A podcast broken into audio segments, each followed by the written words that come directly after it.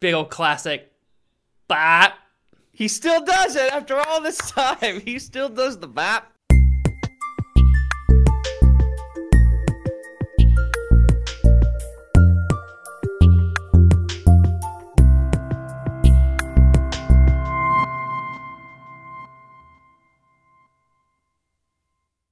I'm excited actually, and I, I see it on your screen, and now I'm curious because I've been doing some research today. What kind of uh, what kind of arm do you use? Microphone arm.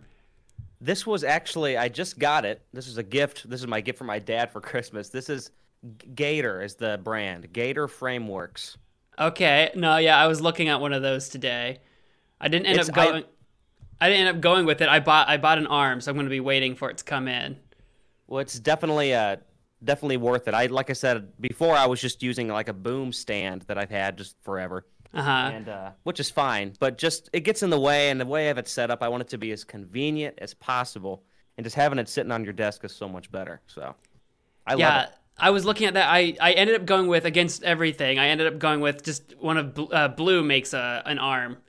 Uh, the the same people that make the Blue Yeti, they make an Yeah. arm, and I ended up going with it. Um, even though I was looking at the Blue, I was looking at the Gator, and I was looking at the uh, Rotor P PSA whatever it's called PSA one Yeah. something like that. I was looking at those three, and I'm like, because I really want an arm, because I'm really tired of this microphone being against my desk, and every time I clack with my mouse or type on my keyboard, you can hear Right. everything. And I'm like, I'm I'm getting an arm.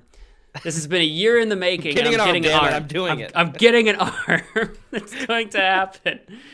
Well, it, it- seriously, it it's a game changer. I've only been using it for a month, but I mean, it's it is a ga- it's just so convenient. There's so many wires, at least that I have on my end. Any because I'm assuming I don't know if your frame or your frame, sorry, your um arm does it or not, but I'm assuming they all do or most of them do, but they have a cable right like built into it. So like um you can plug your mic right into that and then it goes out from the arm. Yeah, the Gator that you have, I know, does that, but of course it's an XLR cable. I'm using a USB microphone, so that doesn't actually help me. Ah, you're you're a USB boy, that's right. That's, right. For better or for worse, maybe I should just invest in an XLR microphone and get an actual sound rig and actually grow up and leave leave the little Man. boy pants behind. But Listen, listen. I think you can do it. You've got the experience, man. Because you, uh, you, um, you have a little audio interface, right? I do not. Oh, so your USB just straight It's in. It's just straight plugged in USB. Okay. I mean, it's convenient. It's nice. It, unless you're doing like professional vocal performances, I don't think anyone notices. But like if I was trying to be like a voice actor, someone would probably hear it. But I don't have an I ear would- for it. I, I, I wouldn't have known myself, and I'm am an audio guy, so it's not a big deal. And plus, you're only really needing one audio track at a time. You don't need to record like eight things at once. So Not yet. Maybe Not down yet. the line when I when I'm dry, dropping I don't know rap mixtapes or something. Or you have your live studio audience or something. Yeah, when I have a whole room of people, it's gonna happen. Magic Man Mo live, man. I don't even I don't I don't know what that show would be. I don't know what that would be. You know what it would be? It would be me and like three other people watching, and we'd be having the time of our lives. That's what it would be. But watching Whatever what, it was. Right? What would it That's be though? content wise. What would it be? It's people in a room doing what? Magic Man Mo live. Am I playing games and people are watching me? That's a little weird. It's like it's like uh, I'm doing Let's Play, but instead of people watching the stream on the end other end of a computer, it's a live studio audience. That would be so wildly uncomfortable. I think it'd be funny too. Like you didn't have any like display to show what you're playing. It's just you on a stage on a laptop or on a computer with no out like outwards There's display. no so we just screens. see you. You just see my reactions to what I'm doing. That's like the uh, the anti Let's Play or something like that. Instead of watching the gameplay, you're watching the Let's Player react. Yes. It's like a React channel, but without knowing the content. It's a live react. Um, actually, I don't know if you uh, Game Grumps, which I don't keep up with them anymore, but like many years ago now, they did a April Fool's video. I know that And they- video. They, you know, did and they were playing a. Zelda game. Yeah, and Yeah. Did you see the video? Yeah, I would think you're gonna about. What? No, go ahead and say it. Go ahead. And I was say gonna say, did you see the video where someone recreated all of their Yes. actions based on the reflection in yeah, their they window? actually play. That's ridiculous. Imagine that amount of fandom. That's what I think about. Like, imagine Right? someone time to actually do that. That's amazing to me. because I saw the reflection in the yeah in the door or the window or whatever. Oh, that's it's amazing, and that's some dedication. That really is dedication. It is. But hey, we'll get there. We'll get those uh those folks. No, We will. no, it's, No, we probably won't It's not going to happen. It's not going to happen. Hello, friends, and you're listening to a hasty podcast. Yeah, we're going right into it. No oh. preparation. Are We're you doing ready? it live. We're doing it I, live. this is all. The, everything we've just said is going in right before. That was the intro. Yes. All of it. All of this has been saved. Welcome to a hasty podcast. You're listening to a hasty podcast. I'm your. Oh God, I didn't prepare this. What am I today, Alex? You're a man bear. I'm your man bear, Weston Hasty, and you're listening to a hasty podcast. Today, I'm joined by my good friend Alex. Hey, Alex. Hey, how's it going? You might know him uh, from Alex Duquette uh, at youtube.com forward slash Alex Duquette Music. If you don't know it, you should check it out. It will be linked wherever there are links kept on the on this uh, on this uh, podcast. If you're listening to this through YouTube, it's down in the description. If you're listening to this on Spotify, Apple, Google, uh, all the places, frankly. It will be in the description. Check out his channel uh, where he does music based stuff. He has medleys. He live streams jam and chats where he jams and chat. You should check that out. He also has a Twitch channel where he has recently started playing some games. If gaming is your type of thing, check this man out. It's a good friend of mine. I've mentioned him a few times on the podcast. I have, Yes. and I've been looking And forward I to smile each time. I, I hope so. I can. I, I'm always relying on. I'm like, oh, Alex is gonna be listening to this. I don't know. I don't know if I'm gonna say anything to impress you or interest you or anything. I'm like, okay, I got to do this for Alex. I can't let Alex down. That's right. That's right. Actually, no, you're getting some. uh You you've said on- on one of your episodes that you're getting some. Uh, maybe not feedback. That might may not be the right word to say, but like you're getting some listeners. Yeah, every uh, every now and again, a little bit here and there, especially for someone who does not. This is not a big podcast by any stretch of the imagination. I am not going to pretend to pretend like this is remotely close to uh, to popular with anyone. But uh, yeah, every now and again, I'm getting a comment. It's actually been really nice since I've recently moved the podcast to being on YouTube as well and having a video element for the podcast that um, it's I've seen some traffic in that direction. Again, it's nothing crazy or to brag about, but relative to just the audio formats, um, the YouTube one, I'm I've been very pleased that it hasn't been just zero or one views for every episode. That I am getting um, a little bit of traction there, and I I don't know if that's because of my previous experience with what I already do on YouTube, or if YouTube is just honestly. For everyone listening to this, if YouTube is just honestly a better place to host your podcast. Hot take? Maybe. I don't even know if it's a hot take. I I think it's just a, a secret. I think people don't know that. Yeah. You know? Well, when you think about it, I mean, most, in a way, a lot of the content that you do can be a podcast anyway. You know, I mean, In a way. in in a way, right? It's commentary. It's talking about something, whether you're playing a game or whatever. But Especially In a way. streaming content. It depends on the streamer. Like I do a lot of streaming, but when you consider how long a podcast might be, which a podcast might be an hour, or two hours long. Well, if I have a stream that's an hour, or two hours long, and my type of content is the type where I constantly deliver some sort of audio commentary, because a lot of let's plays or streams and that kind of thing are gameplay focused. Maybe they're playing um, something like the latest Call of Duty or the latest Battle Royale, and it's very skill based. Those probably wouldn't be a podcast because they're not talkative in that format. Yeah. Whereas mine, I try to be on the more talkative side. So in like a weird way, you could call it a podcast, but they're uh, they're podcasts that are heavily distracted by gameplay.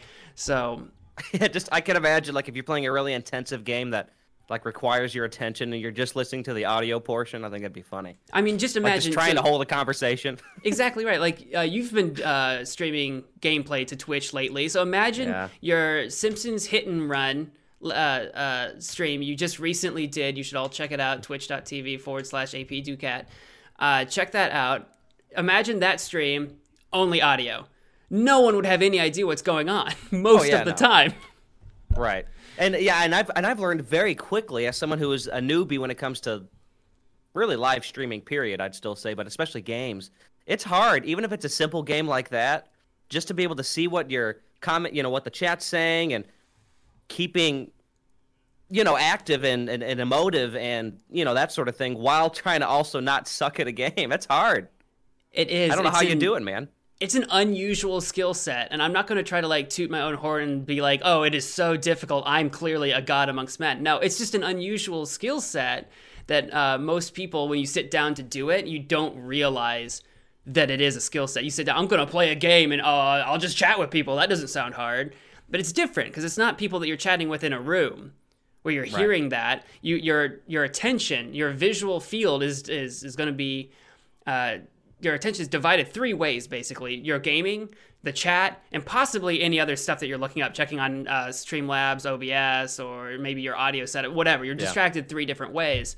Um, so that sort of multitasking as well as delivering a vocal performance an audio performance or even a skill-based performance if you're playing a game that requires some level of skill. So uh, it is an unusual skill set in multitasking and improv. It is and i'm sure it's just a matter of as you've you know you've done this for a long time like it's just a matter of doing it enough and kind of learning how it goes i guess as time goes on which is why i've actually that... been excited to see you stream because i'm like i want to see your version of this it's hard it, it, it is hard it, it's enjoyable and it's fun and it's nice to have a little community to talk to but um, even and that's why i started Minecraft, honestly, survival mode. That was the first one I streamed. And that may not yeah. have been the best first one to do because oh no, it there's was that part so classic. it was so classic because there's that part of me that's like that because I know how to I know how to play Minecraft. You and I used to play it uh-huh. years ago together, you know, and uh, it'd be fun to do again sometime. But uh, it's it, it's different because there's that there's a little bit of pressure too, not just the stress of making sure you see everybody, but you know, someone's out there watching who's a Minecraft pro. you know, probably everyone like, okay, that was watching you. Pretty much. Well, there's I know there's a one guy out there in particular he was like, "You should do this. You should do this." Like, I know what I should be doing, but it's hard. you know. Yeah, you know it. But... You know it when you have someone in chat that just is dying to backseat game you. Right? It's just do this, please, for the love of God, and you're playing, and you're like, "Look, I get it. This is frustrating, but you're gonna have to take a chill pill because I'm not you, and I'm in the driver's seat." right, right. Exactly. It's exactly right. But it's fun. I'm enjoying it, and I'm probably gonna keep it uh keep it going. So. I did enjoy that. I, I was watching your uh, you were getting close to your first night in Minecraft, and I'm like, oh, this feels like I'm watching Minecraft Let's Plays in 2011 or 12 all over again. and I'm like, I bet you anything dies on his first night. And I, you got to the point where you're building your house against that hill, and you're like, who needs a ceiling? I'm like, ah, oh, creeper, creeper's gonna come in. I was calling it. I felt like Nostradamus over here. And uh, yeah, in the middle of the night, a creeper jumps into your house and kills you, and I'm like, Yes. it, it, was actually pretty funny because I was rewatching one little part of that stream. And it was like right right before it happened. Basically, I was downstairs mining, downstairs, down in the ground mining, and um, I was just re- watching back to just hear like make sure audio sounded good and stuff. And uh, I I look really quickly, and I'm down at the bottom of the stairs that lead back up to my house and um, I'd see these two little creeper feet, and I didn't see them, and then I turn around, and then I go back up again, and then that's when it all happened. I thought, dang it, they were showing there the whole time. It was so good. That was a classic first night of Minecraft.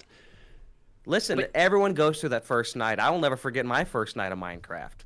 You know, um, like ever, because it was me, you, it was um, our friend Jacob um, from school. Yeah. Um, that was at least that was my first time playing, and I remember um, him saying like, "Okay, make sure you, first thing you got to do, get some wood and build a house."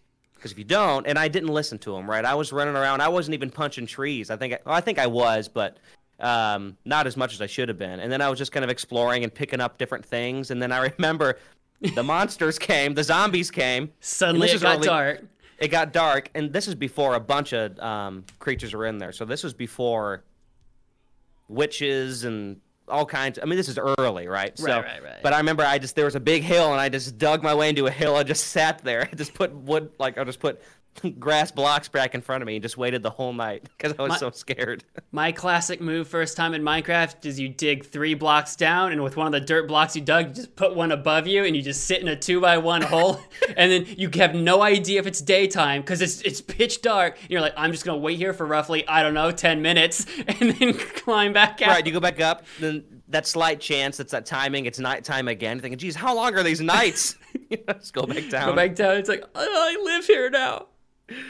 Uh, uh, the classic Minecraft times. It was good stuff. That was. But also, you do music. I do music. I You do, music. I do. Not not so, so that everyone listening, you're not just another one of those dime a dozen let's players like I am. You also actually have a talent that you perform on your streams. I'm a di- I'm a dime a dozen musician that you see online. No, a no, different, no. I- I Different think- set of dozen. I think that's a tougher skill set to break into. Any old nerd sits down on their com- gaming computer and starts trying to let's play. This guy over here, right? He's a nerd with a piano. Yeah, I'm a, nerd with a piano. I'm a guy. I'm a guy who equally loves video games and gaming, and in fact, most of what I watch on YouTube is gaming. But all I do on my YouTube is music mainly. So, but um, but yeah, I'm a musician. As you can see, I've got my uh, lovely setup. This is uh, my Studio 3.0, Weston seen Studio 2.0 in person, but I have. I've never seen yet, this one. we, you got to get you down here sometime, man, and check it out. It's uh, I have a I, I got a, a little duplex house. It's a two bedroom, and there's a dinky little second bedroom. It's barely a bedroom.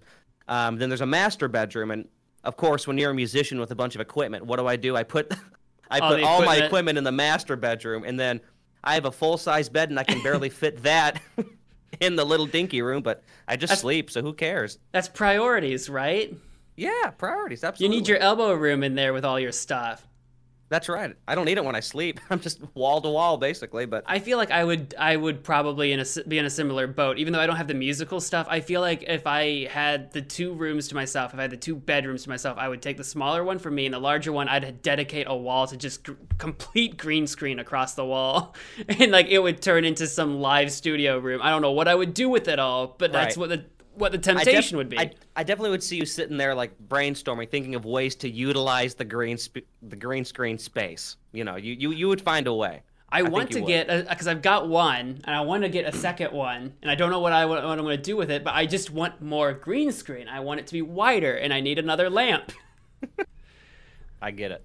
I have a I have a slight little green screen space right here. You can barely see it in the, in Uh-huh. shot, but I just use that for uh for the medleys. Pretty much is really all I really need it for. But it it serves its purpose. So Medleys. Let's explain that to everybody that's listening. The th- I said Alex does music, but the thing that his channel is most particularly known for, and you may or may not have accidentally run into his uh, some of his videos on YouTube, especially that viral one, uh, the the roommate remix of "When Mama Ain't, Ain't Home." You may have seen that trend several years ago. Alex was one of those videos, but also your medleys, the most famous being perhaps the uh, the commercial jingles in under 15 seconds or it's something. still the most it's still the most popular by views. Yeah, it's uh what is it? I can't remember now. I think it's f- 15 commercial jingles in under two minutes is what That's I what called it that one. Um, I uh yeah. So medleys, if you don't know what they are, they are usually it's just two or three songs, um, or more, but usually two or three put together into one song, basically. Um, and they kind of flow together. It, it's it's kind of like a mashup in a way, kind of. But instead of a mashup, it's just going from one to another and then to another. What I do is I take 20 songs and shove them into three minutes. Um, and I try to make it sound as fluid as I can so it doesn't sound jarring. Because, you know, different songs have different tempos and speeds and genres and stuff. And I try my best to mesh them together into one so it's a, a fluid listening experience for the listener. And I mainly do it for um, TV shows and cartoons and, and cartoon theme songs and that sort of thing. But I do have plans of expanding it to different um, kinds of songs too. But but yeah, because that's they're very. Yeah. they're very easy to make. They you crank them out once a day, don't you? It's not even funny. Not even funny. No, it's uh, it takes a lot of work, but I, I, I, uh, I, I've always had the mindset of, you know, you did it right. If nobody notices that you didn't do anything wrong necessarily, you know, I put a lot of work into it, but even if I put that much work into it and it didn't sound right, people would notice it. But people don't notice the amount of time I put into it. It's just a normal listening experience for them.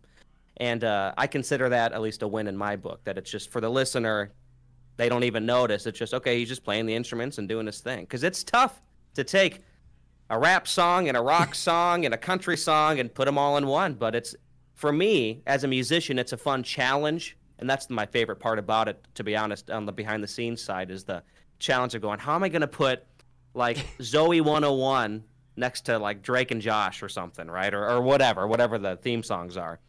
But it's fun. Especially since you have a, the source material to go off of, you want to pick out like what segment of the source material to use. It's not like the entire song being speed run. You're not doing the entire Right. intro sequence smooshed into two seconds and then on to the next theme song. You have to pick out the segment, and uh, it has to be recognizable enough that people know which part you're doing. And if you're not paying attention, as the viewer, if you're not paying attention, uh, sometimes it it uh, when you do it really well, it feels like you took you did it all in one take. But then, of course, your brain kicks in. You're like, "That's impossible." You played several different instruments, and there's multiple Right. of you on screen at one time, so it's not really possible. But uh, when it all flows all Right. together like that, it's easy to think that like, um, or- easy to again not recognize the time and work put into it when it's done right, like you were saying. Sure. Yeah, and it's um, but once again, it's a uh, it's a lot of fun, and uh, I know that for a long time I used to do like cover songs and things, and they never, and I enjoyed doing them to an extent, but then one time I just decided I had this inkling to do a commercial jingles one. I was actually inspired by a YouTuber years ago called uh, uh, what was his name? Freddie Gretty was his name, and he did a couple medleys. It was just him and a guitar, and it really wasn't fluid. It was just kind of him playing a song.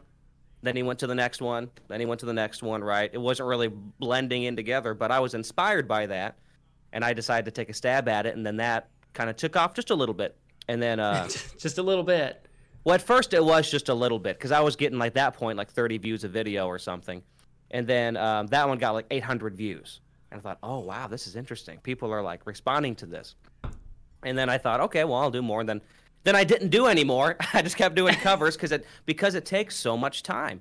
Um, but I found I kind of found a I found a love in it as I did it because of the challenge that it can provide, and it helps me keep my uh, my craft helps me hone my hone my craft as a I guess as a musician, you know, to kind of really mesh things together and stuff. But um, and then I do want to bring up this about that first video. I don't know if you know what I'm going to say, but there was a comment on that first video. and you and I always joke about this comment. Yeah. Um, I still want to make a shout out to this comment at one point, but on that first medley I ever did, there was a comment and it said, "No one asked you to do this," and that's all it said. And I was and I was thinking, no one asked you to do this. Like, don't do it. Like, no one asked for this. Or is it just like a kind of a passive? Well, I guess no one asked you to do it, but it's okay. Like, I, I still want to know what that means. sometimes the earliest comments we get on on our YouTube channels because some some of them I remember too that are just like that that take you aback where you're like I don't I don't I just don't know how to take this comment. Those are some of the most fun where it's like I think I think that this was meant in hate, honestly, but it's just too funny. Right. But that's a that's a whole other thing too is just i don't know how many uh a lot of you you, you hear people say sometimes you haven't really you're not a su- successful youtuber or internet content creator until you have a little bit of little bit of hate in those comments um, i don't know where i stand in line with that but i will say that it's a pretty uh common thing at least Yeah, I wouldn't say that getting hate indicates that you've made it by any stretch of the imagination. Anybody can get hate on the internet. I Yeah, think. that's what I mean, uh, yeah. I think it's more like hate is just uh, a sort of. I don't even want to say rite of passage or something like that because again, I, I think that that lends too much credence to the people that uh, give you hate for something that they they didn't they're not they're not actually contributing anything to you, and I don't want to give them any more credit than they um, deserve. Uh, but it's just something that happens on the internet. You spend time on the internet, you're gonna get hate from somebody, whether what you're doing is phenomenal or what you are doing is objectively terrible. No matter what you're doing, you're gonna get it. Right, and I always I always wonder the uh, the mindset sometimes because you can tell that effort has to be put in to make a hatred comment or to say something hateful or be critical Yeah. or in a negative way at least. You know, because if when I dislike something, at least when I'm viewing content or whatever, I'll just I've never had the urge or the passion to go on there and say I hate this, right? I can't u- even. I don't even do the- dislikes to be honest. That's what I was about to say. I can't even strum up the energy to put a dislike. I just move on with my life. Right. You know that old quote the the opposite of love is not hate, it's indifference, right? It's just it's I'm just I don't care. I'm going to move on, something different, you know. Oh, now now I'm now I'm thinking about that. The opposite of love isn't hate; it's indifference. It's indifference. you know there i feel like there are a couple of different ways to take that philosophy i don't know if i agree with it i almost Oh, like i don't think the opposite of love is indifference but if there's anything that will drive a creator more insane than hate it is indifference so i think it depends on Okay. whether or not you're the one like sort of giving the love hate or indifference versus the one receiving it. Um, because if you're someone who's hateful towards something i think that that is the opposite of love right? Where if you're indifferent like again if i go to a youtube video that i neither liked nor disliked well i, I wouldn't call that the opposite of loving it right? Because then what's the opposite of hate you know I guess you know what? Maybe that analogy or that quote that I used didn't work for content creation. That's a little bit of a different thing. and, I and, and yeah, the context is But- important, but that's that's it's really interesting because when you do think of it as a creator, though, I would probably rather get hate on because I've I've told Oh, people yeah. this before. I, I would rather make a video that got 100% dislikes, only hate comments. Everybody universally hates the video, but if I've captured your attention, I've done something right. well, That's yeah, not a failure on my part. Yeah. Well, especially on especially on the YouTube platform, you know, attention Yeah. is key. you know, so The thing that, that, that- always that is a good point. right? Like uh, Rebecca Black would be not a household name. I mean, I don't know. I don't think it's a household name anymore. But at one point in time, she held the the record for most disliked uh, video of all time with her music video Friday. I don't know what the most disliked is now. I know it's changed, but. What that, that literally her most hated video of all time put her on YouTube's map, and she has several other music videos, a music career. Uh, a lot of people don't talk about it because it's not like the in popular thing right now but like she captured an entire nation i I don't know if it was outside of the us or not but Yeah. the nation the world an entire platform the youtube platform's attention and that i believe is a better outcome than if everyone had completely ignored it Yeah, I mean you're right. I mean that because that goes to the other quote that like the what is it like any press is good press or whatever, um, because you're getting that, you're getting the attention, you know, and, and at the end of the day, if, if that's your goal, at least as a person who wants to be, have their attention put on Right. them, I mean you you succeeded. So Espe- That is if a you good can, point. Yeah, if you can lightning rod that attention and and channel it into a creative outlet and do something with it. Uh, this is different, especially the, the negative press thing too, because the negative press again, it's about context. I I almost disagree with that one too, but only because we exist in an era where cancel culture is a thing. So you can man, you get got something for each quote I'm giving, man. I'm going to shoot down every quote you believe in. you got it. But only because we live in a, in a world where cancel culture is real. So like if if Right. if you get a ton of press for I don't know dropping the n bomb on Twitter, I mean there's no coming back. I mean Yeah, no, I don't know, but but You know that is that is true because that's that's a newer uh, a newer kind of mindset too, at least on the internet side Mm-hmm. of things. It's there people are much quicker to to cancel you now. And, everything's uh, archived. everything's archived, and people are not afraid to go back 12 years ago when Twitter first became a thing, or whenever that happened, and find something. You know, it, it, it's an interesting, interesting time right now with that stuff. I can't remember what it was. I, I I was gonna take a screenshot of this. I did. I was scrolling through Twitter and I just watched this live burn happen just in front of me. Right where I, I think it was something that uh, it's something that Twitter posted. I don't remember what it was, and someone um, commented on Twitter just like uh, uh, just to try to like fire back. Like Twitter said something mundane that no one cares about, but this person was like, "Oh yeah, I, I'm sure you think that's great, but you should be working on an edit button or something like that." But was trying to come after Twitter, and someone replies to them like, "Oh, I'm sure you would want an edit button," and they had a screenshot. They went through and found where this guy said like, "I Oh hate n words." Oh my god! It's like I watched in real time. This guy commented just out of nowhere, like, "Oh, Twitter, how dare you? you should work an edit button," and got immediately ripped just then and there. How fast that happens! the internet is there to tear you down the minute you slip. And the minute you come after somebody, there's gonna be someone else ready Yeah. to defend that person, and you better have a squeaky history, otherwise you're gonna be destroyed. Oh, it's terrible. It really is. Um, it's terrible, but it's also good because now I know not that I don't like that first guy. No, no, Right. absolutely. No, you're right. You, you are right. I, I should specify that. It's That like- is a good thing. Um, but I do think that there are times too when it's just um, maybe like because I've seen examples. I can't think of one off the top of my head, but where maybe somebody said something, not to that extent, but that they've since maybe publicly apologized for, or they've mm-hmm. they've come out and said, "Listen, I've I've grown from this. I've grown from this mentality, this mindset, or whatever," and there's still no com- going back from it. Yeah, you know, I, have seen that too, and that can be kind of a hard. Uh, I don't know. I think a hard pill to swallow for some people. Yeah, I think it depends on the response a little bit. Like there's some people that I think that have made mistakes in the past that could easily come back from it if they gave it the effort and time.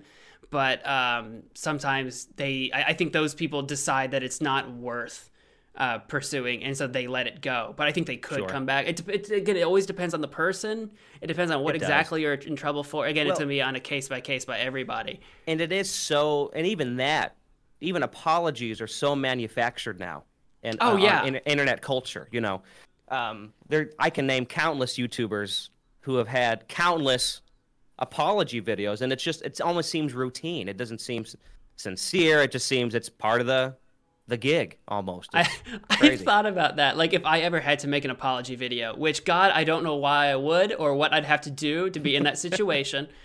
uh, but like you know, you you think about these things because you see it on YouTube all the time, right? Where it's like, okay, say I got into trouble for something. I don't think I would make an apology video, right? Because you have, you have two options. You have three options. You have one option, you ignore it. That's dangerous. Yep. Two, you make an apology video for it, which is only going to make it look like you acknowledge that you did something wrong, which just gives more fuel to the people that hate you to continue to hate you, right? It's not, right. you can apologize, but no one's going to accept it. Not a, mm-hmm. I, I just don't think so especially if you actually did do the really bad thing, right? That, that's the thing. If you didn't, then right. that's a different story. Or three, you can just own it. and this is something you never see people do, but honestly, if you screw up, someone could, could just come out and say, you know what? I did. I sure did. Right. You know yeah. what I mean? Yeah. I, I screwed up. This is not my apology. I screwed up. This is what I do. That's what I used to do and I'm going to continue, continue to, to do this me. thing right now. I'm going to continue my content or whatever. You know, that's I true. I you know I I don't think I can.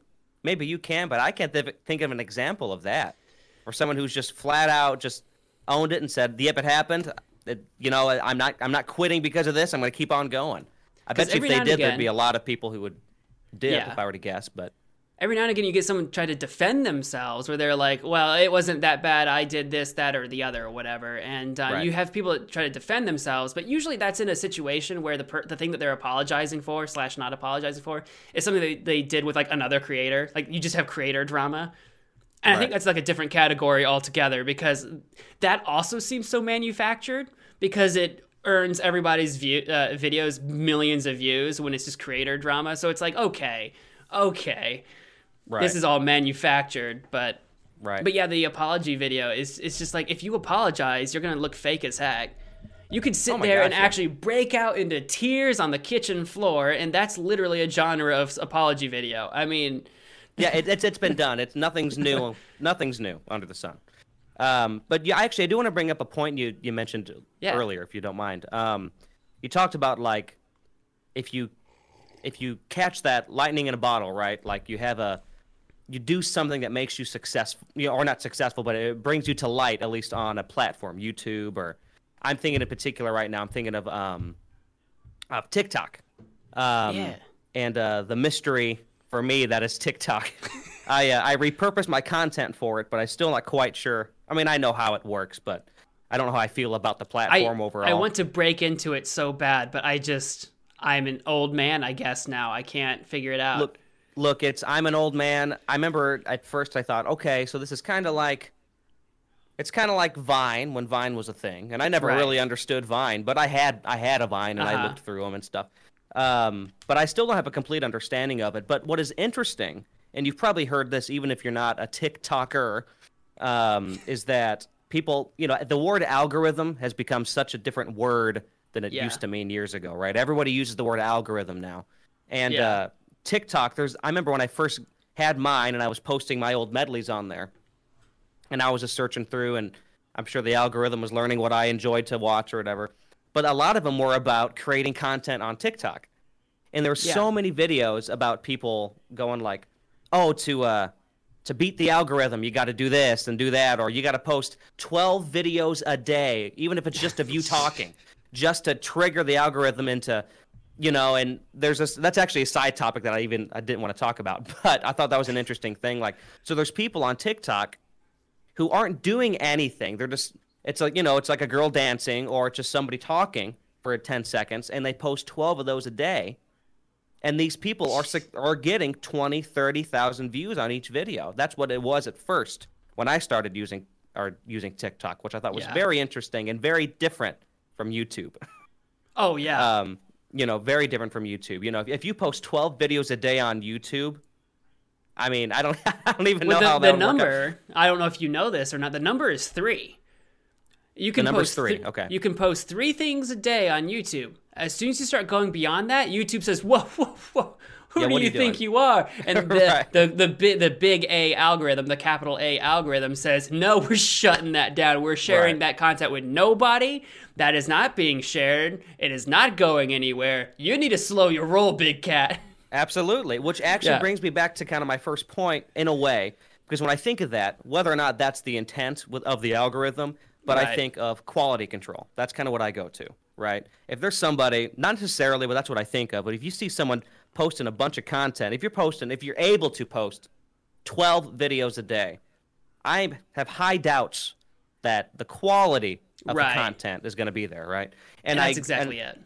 and I and I think about TikTok, and you see these people on there who are TikTok famous or they're or they're successful on TikTok, and I've noticed even people that I've watched, like comedy channels or whatever that are on there, have already gone by the wayside. And I thought this is an interesting thing, um, and I want to bring up to you actually. I was thinking about this before the podcast, um, how YouTube, like for you and I, for example, right? We've both been tiny tubers for a very long time.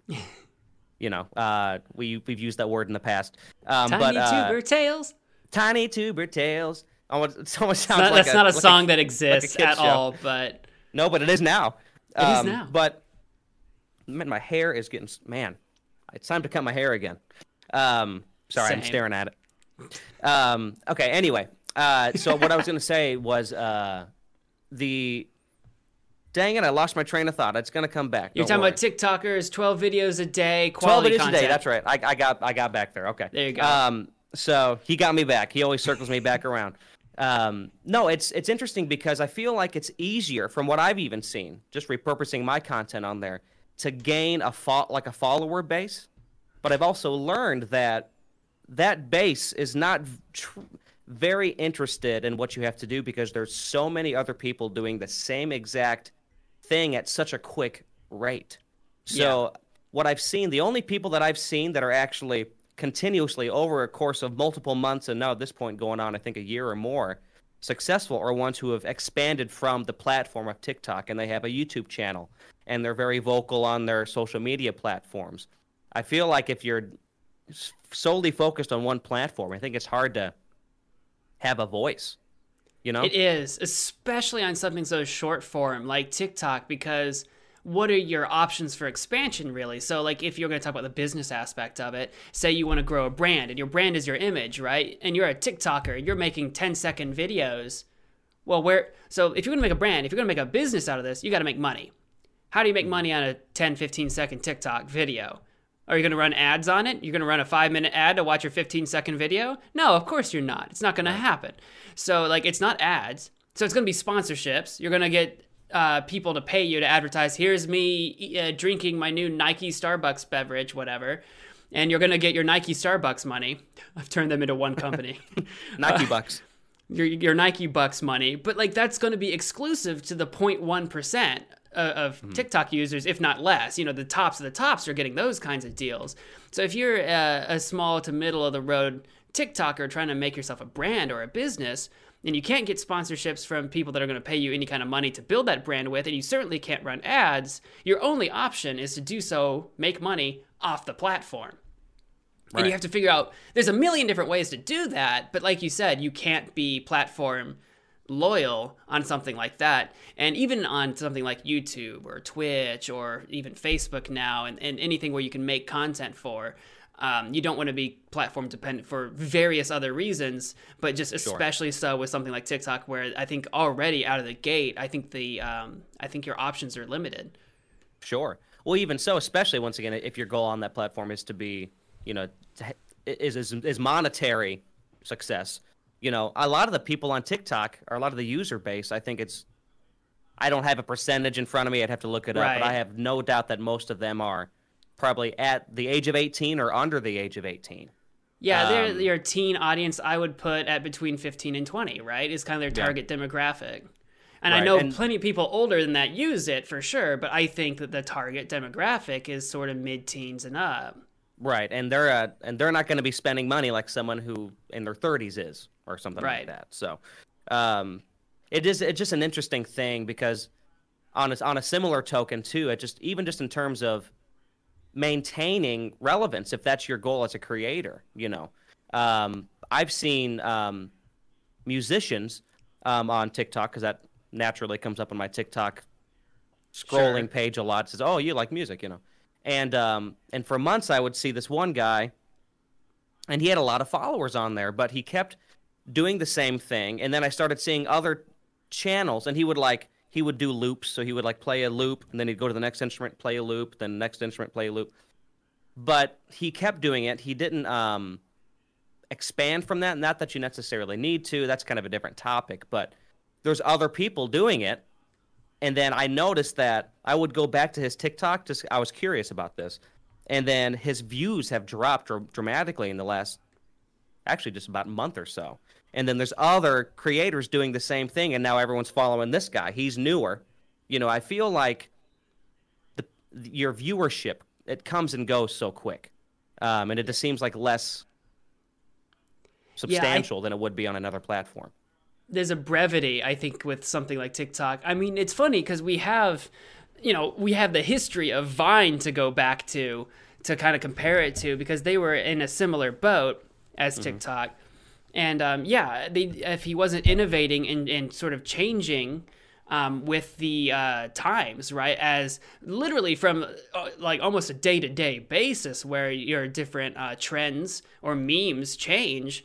Where if you don't uh, stay on that train, you're gonna you're gonna get swept up by all the people that yeah. Again, if you originated this like this this thing, this trend or this this genre or this trope or whatever, if he doesn't innovate on it, copycats are gonna take it over for sure Right? and, yeah. and new users that aren't aware where the original came from, you know, aren't gonna aren't gonna find the original. It's not like the, the copycats are linking, but I was inspired by this man. oh you know, God, like, no. Yeah. that doesn't.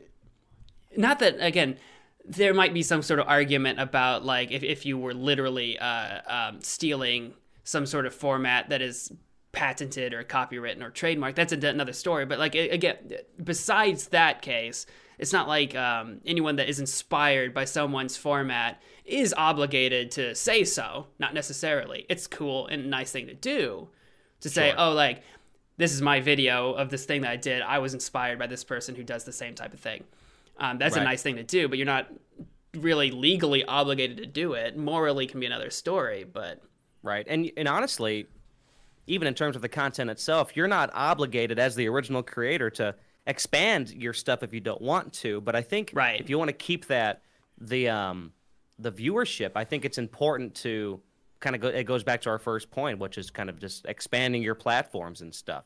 And I guess one main point I wanted to make was that I really feel like even though I have and the numbers necessarily don't always matter, but I will say that just for this point, it will, I guess. I have many more followers on TikTok, and I've only had it for less than a year as compared to YouTube in terms of people who subscribe, subscribers versus TikTok followers, right?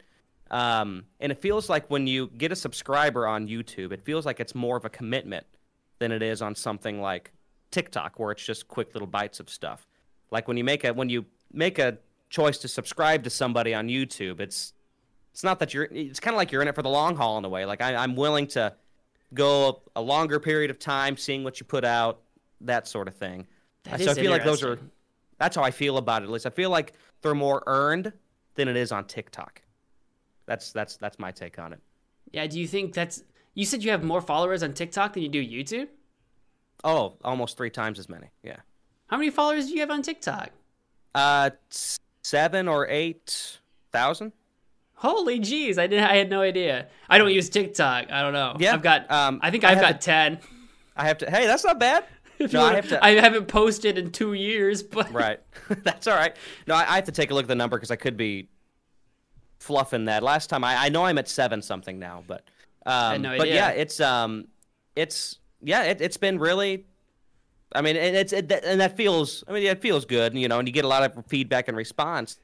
Even so, getting those viewers, I it doesn't feel as connected and as important as YouTube, even though I'm posting the same content to both.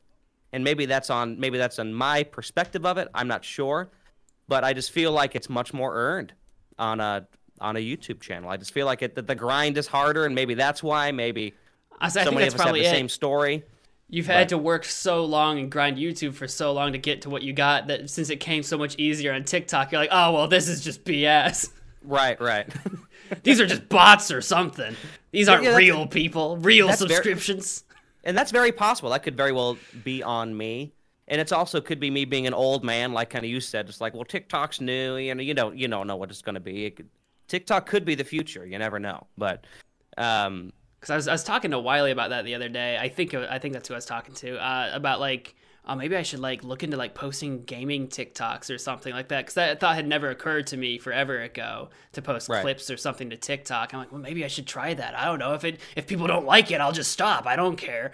But uh, I mean, maybe, yeah, maybe maybe I need to uh, look into TikTok some more. I'll be honest. I will. I just opened it up. I did lie, and I'm sorry because I, I actually I've lost track of the numbers. Um, I'm not at. I'm not even quite at seven. I'm at six point five. I was waiting for you. Um, Like, so- I'm sorry, I lied. I have 12 million I have tw- followers. right. I'm now It's too up more. famous for this podcast. I'm sorry, this friendship is over. See ya. I'm Um, outta we'll here. Put, we'll put this podcast on the TikTok now. No. Um. Yeah, I'm at six and a half, but it's it's it's pretty nuts. Um. Hundred thousand likes. It's it's cool. Um. But like I said, I've you watch these things on TikTok once again about make sure you you know they say comment to a lot of people that are in the comments and stuff, and it'll help build engagement and show more people your information and stuff. Um, but on TikTok, you can look at a lot of like analytics and stuff like that, and you can see kind of who's watching and everything. And um, there's a little section, at least there was. I haven't been doing much on TikTok in a little while, but that kind of showed if people would click your external links. Um, so like I Okay. have um, like my YouTube and my Instagram um, tied to it, and there's so little of that. Like the ratio, um, I can't remember what the percentage is now, but it's so low, and I don't know if that just has to do with it's hard to get people to leave their preferred platform to go Yeah. somewhere else. I understand that. Absolutely. Um, I and and I've learned actually. This is kind of a side side note too, but when you post like medleys, for example, right? You've probably noticed on my um, on my social media, I post the video straight to my social media account now, as opposed to the link from YouTube posting it. I'll Yeah. post do not use YouTube's link. yeah, I, I I've quit that, and I've learned very quickly that it works because people are sitting there, and if they really like it, they might check out more stuff or whatever. But yeah, no, YouTube's sharing system is is garbo. They they I don't know the way they don't like. I don't know. It just doesn't work. I don't know what to say about it. It just doesn't work. You got to do it yourself. You got to make it yourself. That's that's bottom line. But um, because I use Twitter a lot, so it's it's funny that you mentioned that you can see the analytics on TikTok and people clicking external links and that sort of thing. Because you can kind of do the same thing on Twitter as well, and that's what I see a lot too. People do not like to leave Twitter. If they're on Twitter, they're not leaving Twitter. So you have to work Right. pretty darn hard or be pretty compelling in a video or a thumbnail or something to get people to go check out your YouTube or whatever from Twitter. That or Sure. they, if they did follow you on Twitter or follow you on TikTok because of your YouTube, that's a different story. right. But Um, I have a I have a question for you. So, Yeah. in your um, process when it comes to making the decision um, to subscribe to somebody on YouTube or to let, let's let's say you discover them on YouTube, okay? Oh, Um, God. Do you have a process or an extent of your, I guess, your enjoyment of them to which you make the decision to go follow them on social media? Is there like a oh. You know what I mean? Um, like Yeah. so, like if maybe you enjoy their YouTube, but not quite enough to go see what they're doing elsewhere. Is there a, a line with that, or is it just kind of not really that cut and dry? the thing with ma- my my opinion on not my opinion my uh habits i guess my my relationship i'll say my relationship with social media has changed over the years and anymore um because I don't use Facebook anymore, and I, I Yeah. never touch Instagram. I don't use t- TikTok. Basically, my only relationship with uh, social media is specifically Twitter, and my relationship with Twitter is a toxic one. Uh, it has caused me so much joy and so much straight just void peering depression. But um, in terms of like who I follow on Twitter, I don't follow uh, personalities or influencers or creators that I enjoy elsewhere on social media. I don't do it because what ends up happening is that I know that I'm never going to actually have, because unless they're medium sized or smaller, uh, I'm never going to have an actual relationship with that person over social media. And when it comes to social media, I- really don't need another newsletter from a creator about the stuff that they're doing. You know what I mean? I can if it's on YouTube, I can sign up for notifications. If they work, they work. If they don't, they don't. But there are other ways to get um, a stream of my favorite creators' content that I don't need to follow them on social media for. So unless that person I find out posts really just mind blowing stuff on specifically their social media that I can't get elsewhere. Um, I don't follow my favorite creators on social media because it's, it's specifically the lack of interaction. I know that if I follow um, a, a giant gaming creator on Twitter, I don't know, like a Markiplier or something, if I follow a Markiplier and he tweets, uh, uh, I'm looking for video ideas, got any? And I tweet back like, oh, here's my idea. I'm never gonna get a response. it's not gonna happen. Right, right, right. right? Because he, meanwhile, and I don't blame him. He's he'd get like ten thousand plus replies on it or whatever. Yeah. Um, so unless I think that I can have any kind of relationship or reaction with a creator, I don't follow them anymore. And I've actually recently unfollowed something like a thousand accounts. I follow too many people. So I unfollowed like a thousand accounts uh, because they weren't following me back, which sounds scuzzy. But what I realized is that those accounts there was no there was no interaction between. So that was wave one where I, I deleted all that. Now I got to go start going through what I have left and start figuring out whether or not I need to start making those relationships with the people that I have and making more connections or drop them and move on. I'm actually in the middle of a downsizing. So when it comes in, in terms of like who do I, how do I choose to follow people? What I've discovered is that over the years, at one point in time, I was following six thousand plus accounts, and it's just it's just too much. It's Right, just too sure, yeah. much. No kidding. So, I don't know. uh, I can't speak to what a normal person might go through when they want to follow their favorite creator. If it's the one of twenty things they might follow, I don't know what would go through their head. I know when it comes to me, the thought doesn't even cross my mind anymore. Well, it's interesting that you say that because my view of it has completely 360'd to how you view it now. So, r- as of recent, I'm talking Yeah. recent, I would say weeks, uh, probably about a month or so. Um, so, I was the guy where I would I I would tweet here and there. It's not like I'm I'm not um you know I, I know how Twitter works. I'm not a newbie with Twitter, but I was much more of a viewer and a consumer only. Right, that was kind of my for a long time. Um, and then about a starting a few months ago, especially with these uh, with these jam and chats, um, the live streams that I do Friday nights at 9:30. Check it out. Um, I uh, YouTube.com forward slash Alex Duquette Music. that's right. If you just go to Google and type in jam chat, it'll come up. There's so few things called the jam and chat. It's great. That's awesome. that always yeah. helps. Um, but yeah, so um, um, if uh, see now I'm thinking about the jam and chats again. No, but I uh, I've noticed that with doing live streams and getting um, live interaction with fans and, and and members of the community, I've learned how fulfilling and how good that feels and how and we have a very and um, uplifting and positive community, which is really great. So I, I it's kind of shifted my perspective on how I use Twitter. So I've been starting to be more interactive on Twitter, and I've learned very quickly that the same thing you said, like.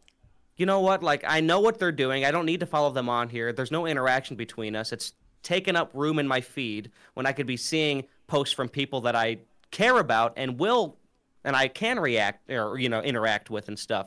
Um, so I'm starting to go through a much smaller binge because Yeah. you have many more followers than I do, um, and and and you're following many more than I am. But um, I am going through a binge myself from a lot of these celebrities, YouTubers, anyone that I was interested in following.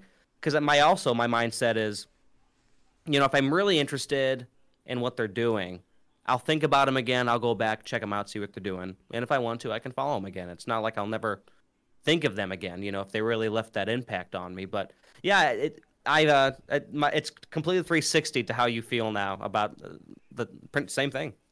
Yeah, it, it, and, and I think it, there is a difference between I think someone who uses Twitter to follow people more than to post to others. So like you and I, as people that create things on the internet, uh, we want that uh, that interaction, right? We want that connection to people, especially especially to the people that um, are consuming the stuff that we create. So as someone who tweets a lot and makes things a lot that I want to share with people, I want that interaction. And if you can't provide that to me, I don't really need to be following you. Whereas someone who doesn't create things on the internet, but otherwise has a Twitter, they'd probably be more likely to follow their favorite creators and stuff because. I I don't know because otherwise they're not interacting with people anyway, other than maybe some close friends that they follow on Twitter or something like that. It's it's weird. Like I follow just a lot of just random strangers I've never met before or interacted with on Twitter, and that's the way I use it because I'm trying to look for connections and, and, and that sort of thing. Whereas other people don't. I mean, some people get it. It blows my mind. Some people get on Twitter and they private their account, you know, so that people can't find them and all in whatever. Which, in my opinion, is like, well, why are you even on Twitter? But I'm not here to judge you. It's just not the way I use Twitter. So some people like to be private, but like to follow other people so they can keep tabs on it. It's just not useful to me anymore. So Sure, yeah, and it's and it can be hard, especially with with the mindset that you and I have. That yeah, there are people out there who just are there just to absorb, you know, and that's just- okay. Right. Oh, absolutely. It's yeah. I mean, Yeah. we need you to, to be out there to, Right, to right, right. You know, If so there if there weren't people out there consuming uh, the things that we make, then um, that doesn't mean we would stop making things, but it, would be it, it would be unbalanced. it would be unbalanced. Sure, Yeah. yeah. And it's um and there's nothing wrong with saying you know getting getting feedback. It does feel good, and and, and knowing that you can make someone's day with the things that you create. You know, um and uh, it makes your day. You know, just that you can Yeah. kind of make some make somebody smile. I have a very um active member of the Jammin' Chats who's who always you know who often says you know it's been a hard week, but these always uh kind of lighten my spirits, and it's just nice to be a part of something like that. So I kind of wanted to expand that into social media. So it's kind of completely 360 how I do social media, and from a content creator perspective, it's a, it was a right the right decision, um, just to keep engagement anywhere you can. So Yeah. I, yeah, I don't know. It's just so yeah. Yeah, I think we've I think we've said it, but yeah, it's just more fulfilling to, to actually on social media interact with the people that care about you and learn to care about them as opposed to just following random other people that don't don't care about you and that you're never going to interact with. That's true. I don't know. It's wild. Right. you're very vocal on Twitter. I, I Um, tweet a lot. You tweet a lot, and but you also get you, there's a lot of engagement in that too. Your tweets make me giggle all the time. It's it's funny. Um, I get comments on uh, some of my streams sometimes, or in a comment on a YouTube video or something like that, where someone discovers my Twitter for the first time, and they're like, "You have more Twitter followers than you do YouTube subscribers. What's that all about? How come you have 3,500 YouTube subscribers? Only 10 of them show up to a stream, and you have 6,000 Twitter followers. Don't you share your streams?" And I'm like, "Look." All these numbers are just numbers. there's a there's a lot of reasons for everything you're asking. Don't look at the numbers. Don't don't Uh. worry about those numbers. right. Because yeah, the again like with the platform thing, I have a lot of people that followed me on Twitter because of my Twitter shenanigans that truly do not care, and many of which probably don't even know about my YouTube shenanigans. So it's just Right. completely different groups of people, and you can't get them off of Twitter. That is their platform. That's what they're interested in, and that's okay. And there's plenty of people on YouTube that won't follow me on Twitter for exactly the same reasons, right? They're Right. on YouTube. That's what they do. That's their platform. So d does that?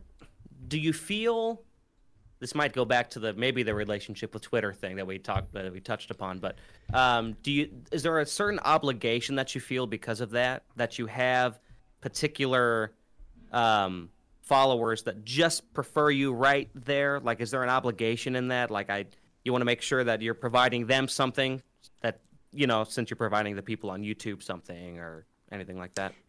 It is. It is a different. It's well. It's what we were saying earlier about like you don't want to be uh, stuck to any one platform, right?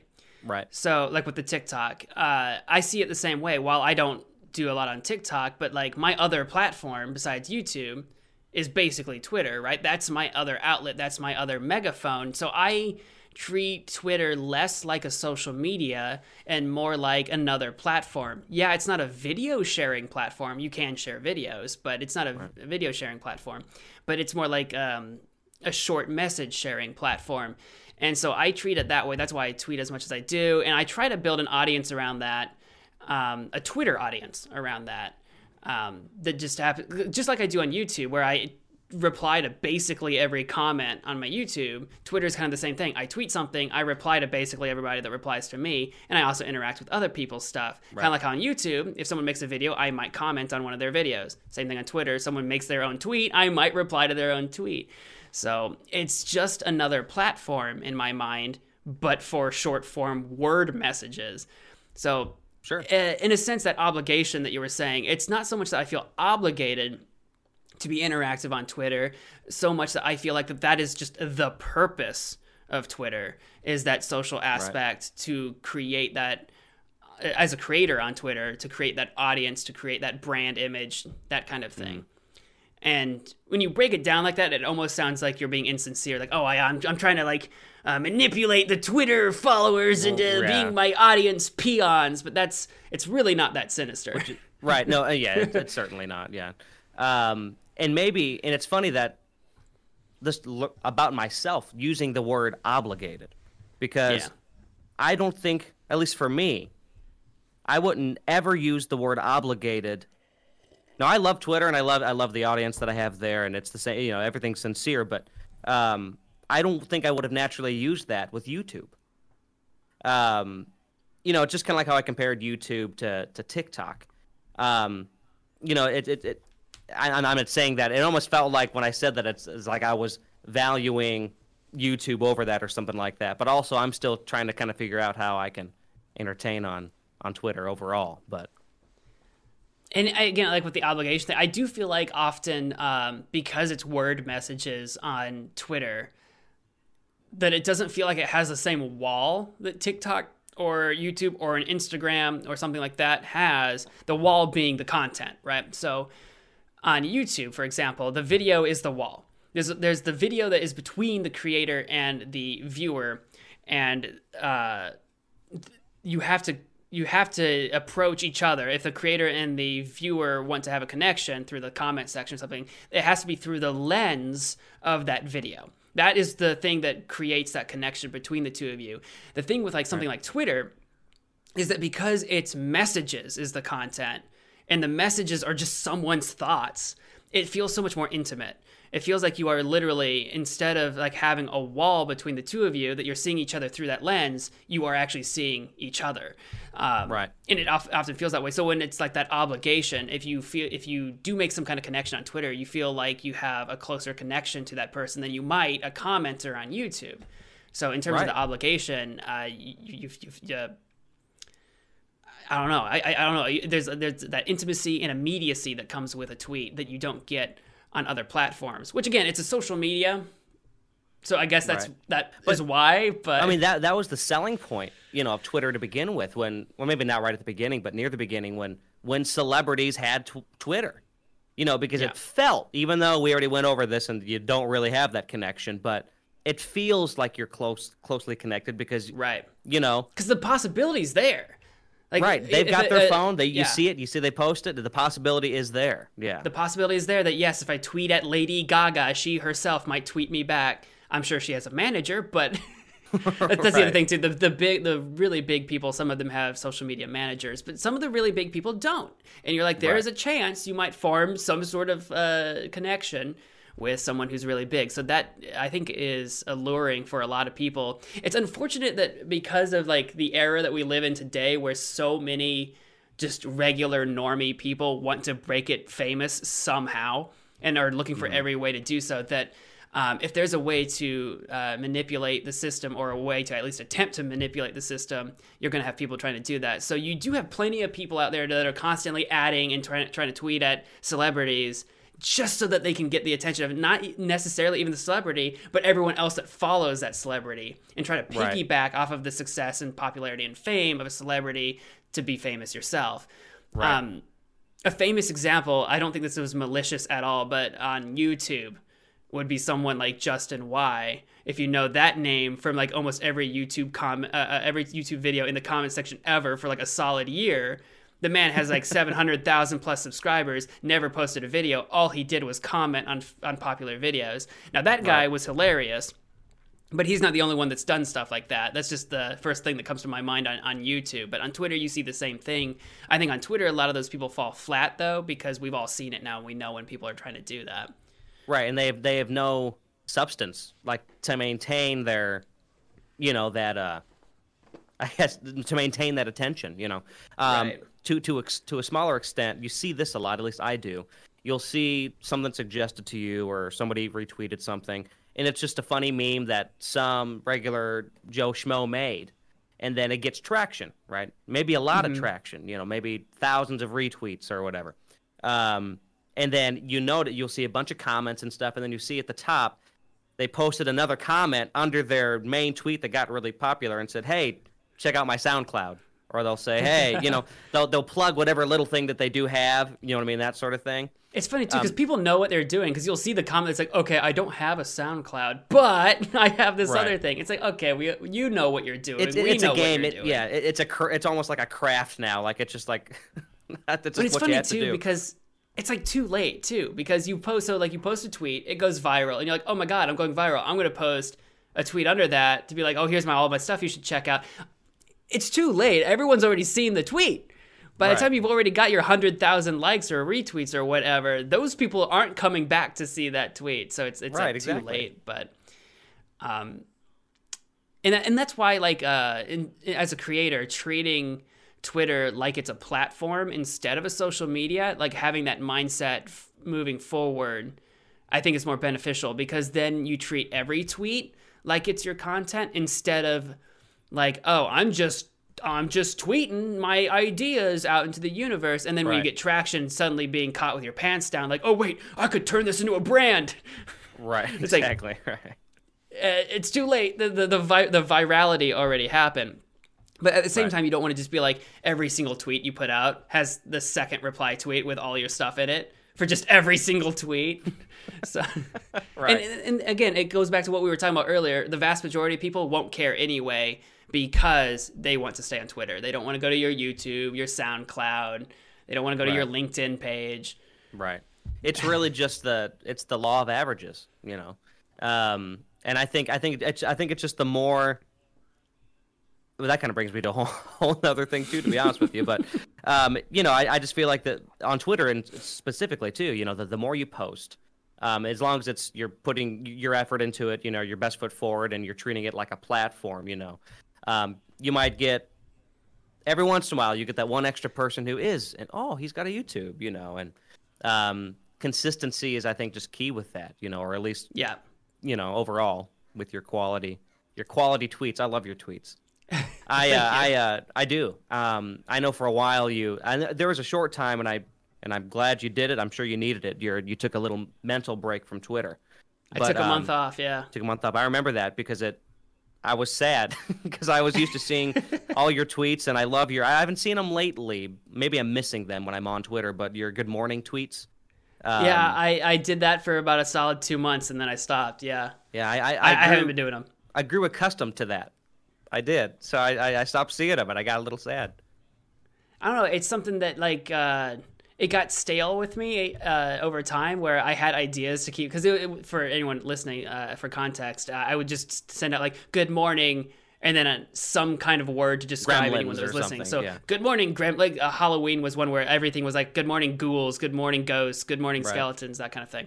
So every day I was posting like a good morning message. I missed some days, but it wasn't.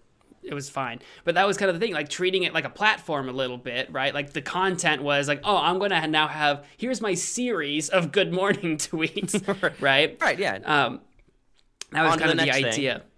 And then, like after a couple months, that kind of got stale with me, and I think people were interacting with it less because I can see the the stats on that where it's like it wasn't getting as many likes. No one ever Sure. retweets anything I do. The retweet thing is hilarious. It is really hard to convince someone to retweet you on It Twitter, just in general. It's really hard to get any retweets, but uh, people were interacting with it less, and it was. I think it's getting less views. I think Twitter's capital A algorithm was not showing it to as many people, and that's just the way it goes. But What's funny about the retweet thing though too is that when you at least I've noticed it. Like if you like something, a lot of the times it'll still show to folks that you liked it. Mm-hmm. yep, When you retweet it, people see that you retweeted it. Maybe it's And seen a it- little less, but it's like what's the at the end of the day, what's the difference?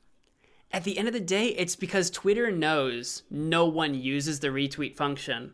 I mean, people do, but like uh, at a, such a small, like a surprisingly small rate than you would re- than you would think. Because if you see big celebrities tweet something, they always have thousands of retweets, but they don't really count for the vast majority of users on Twitter. Right.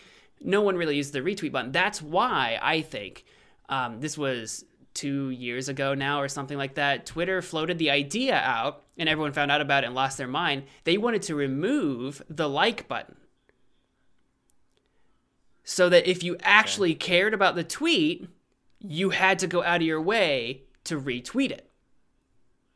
Right. That's what they were trying to do instead of removing the retweet button because they wanted because that that was a huge aspect of, of that, that's like the social aspect of, of Twitter, the sharing. The only way to share a tweet is by retweeting it.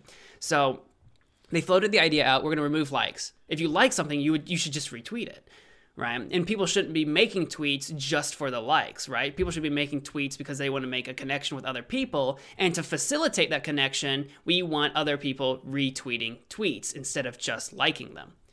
People didn't like that. I didn't like that. I didn't like the sound of that. There's i think there's a place for likes. I think there's a place where it's like you want to let that person know that hey i liked the thing that you posted but also i'm sorry it just doesn't belong on my timeline. I'm not retweeting it. Right, but sure. twitter doesn't like that because twitter for their algorithm and for their business purposes they want retweets to happen so what i think ended up happening instead instead of removing likes they just completely changed the functionality of how likes work and now they're just kind Yeah. of like a shadow retweet Right. I, I didn't know that, or maybe I Yeah. missed it when it happened. But that makes that's the sense. thing like now that because if you retweet something it'll show up in your timeline um uh, your your own timeline so if someone goes to like the to your like if you you retweeted one of my tweets or something and someone went to your twitter they would see my tweet in your timeline. But if you just liked one of my tweets it wouldn't. So that's like Right, one of the yeah. only functionalities that still uh, is left over from the likes and retweets is that on your specific personal timeline anything you liked doesn't show up anything that you retweeted does. But in terms of the home timeline the one that we all see collectively um, they share almost the same uh, the same purpose basically Right, right. Okay. I remember um I, that reminds me of the only big change I remember not just being discussed but happening was when we went from stars to hearts. yeah Remember that? remember when likes were favorites Likes were favorites? Yeah remember before they were likes they were favorites they, when they were a star you would favorite a tweet That's what it was called. It was you would favorite a Yeah, tweet. That's you'd right. favorite. Yeah. and that's why everyone called them faves. Like it'd be an FAV. It's like oh, That's oh, right. tweet or whatever. And then they changed it to likes, and I was so upset because I'm like, this isn't Facebook, darn it! How dare you? I know what's wrong with you, Twitter. Come on. So many changes.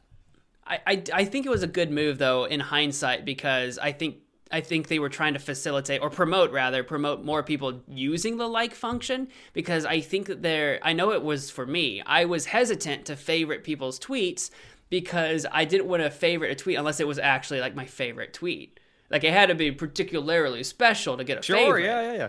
but now that it's just a like it's like oh well screw it I can like lots of things Right, So- you're right. so I think it was a, a, a mental difference there. I don't know about the, between the star and the heart. I don't know what the move was there. Whatever, but I think the move there was because Instagram's done that forever.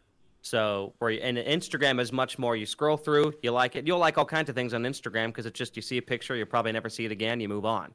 Um, so there's a lot less weight behind that, and maybe they're trying to kind of um, follow suit and kind of build that, just you know, the lightweightness of it. Just you put your heart on there and you move on. So I don't know that maybe that's how I see it. At least that's how I see Instagram as someone who uses that. So Yeah. Because I know Instagram is similar. They floated that idea out before as well, removing likes or at least uh, not making them visible, as well as followers. They were going to make it so that you couldn't visibly see other people's followers. Ah, At one point in time, they floated Yeah. that idea out and people didn't like it because Right. everyone likes to snoop on everybody's stuff. Right. Oh yeah.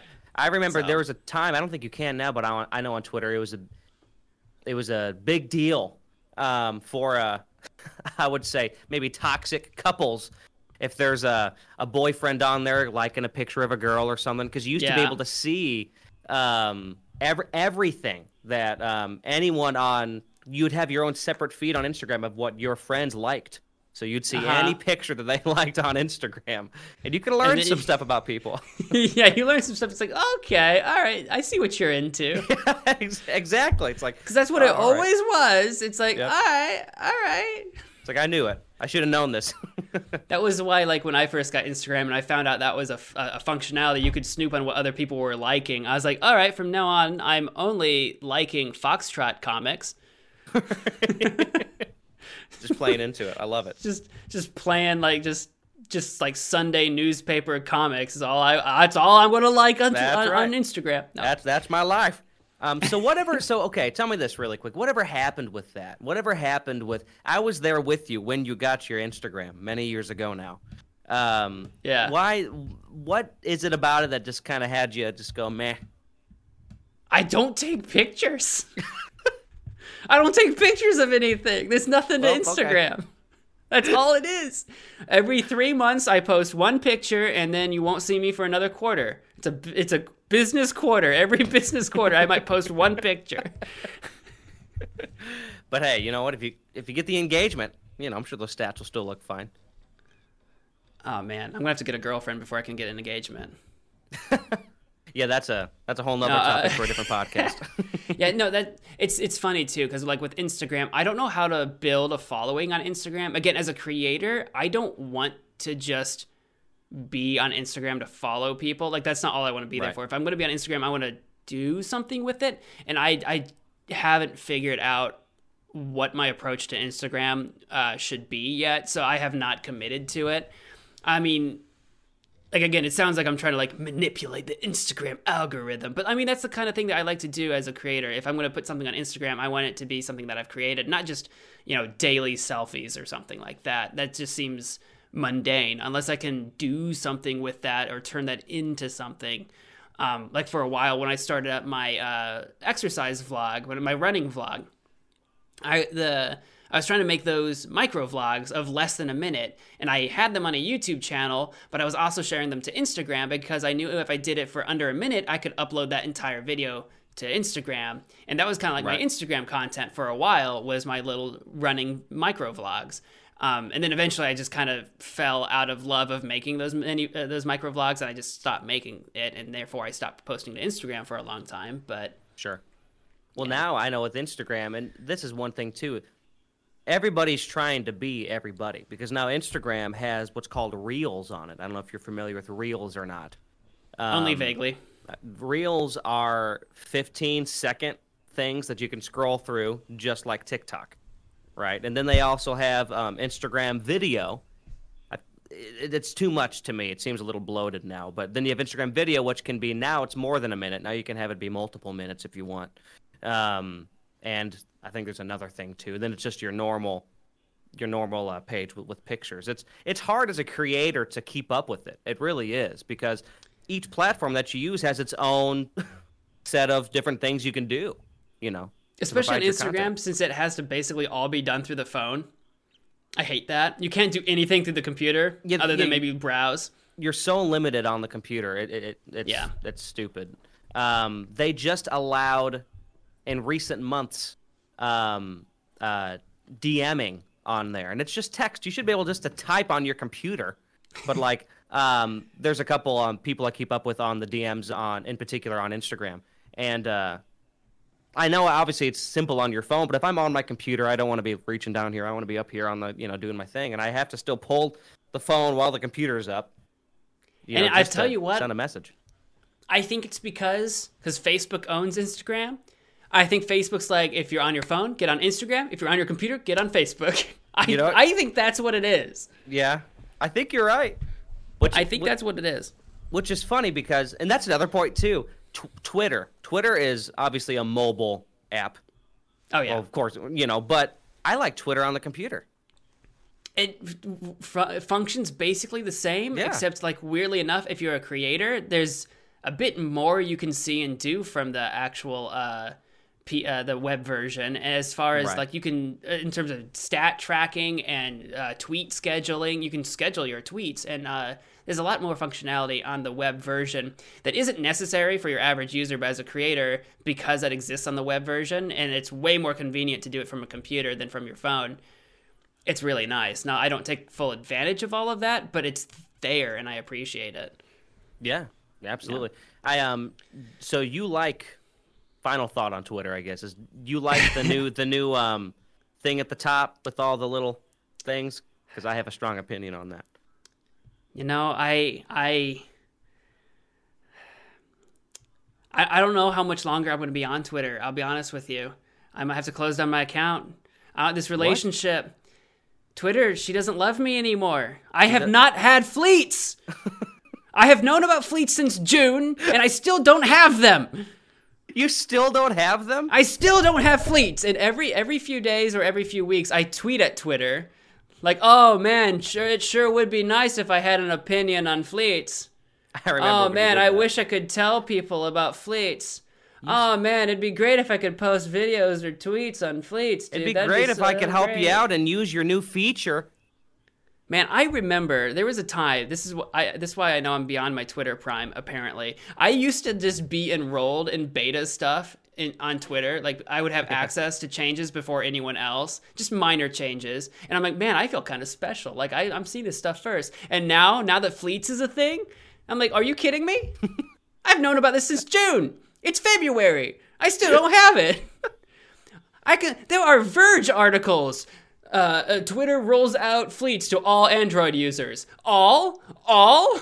Right. You, all? Where am I here? Yeah. Wow. I'm using an Android. Dang.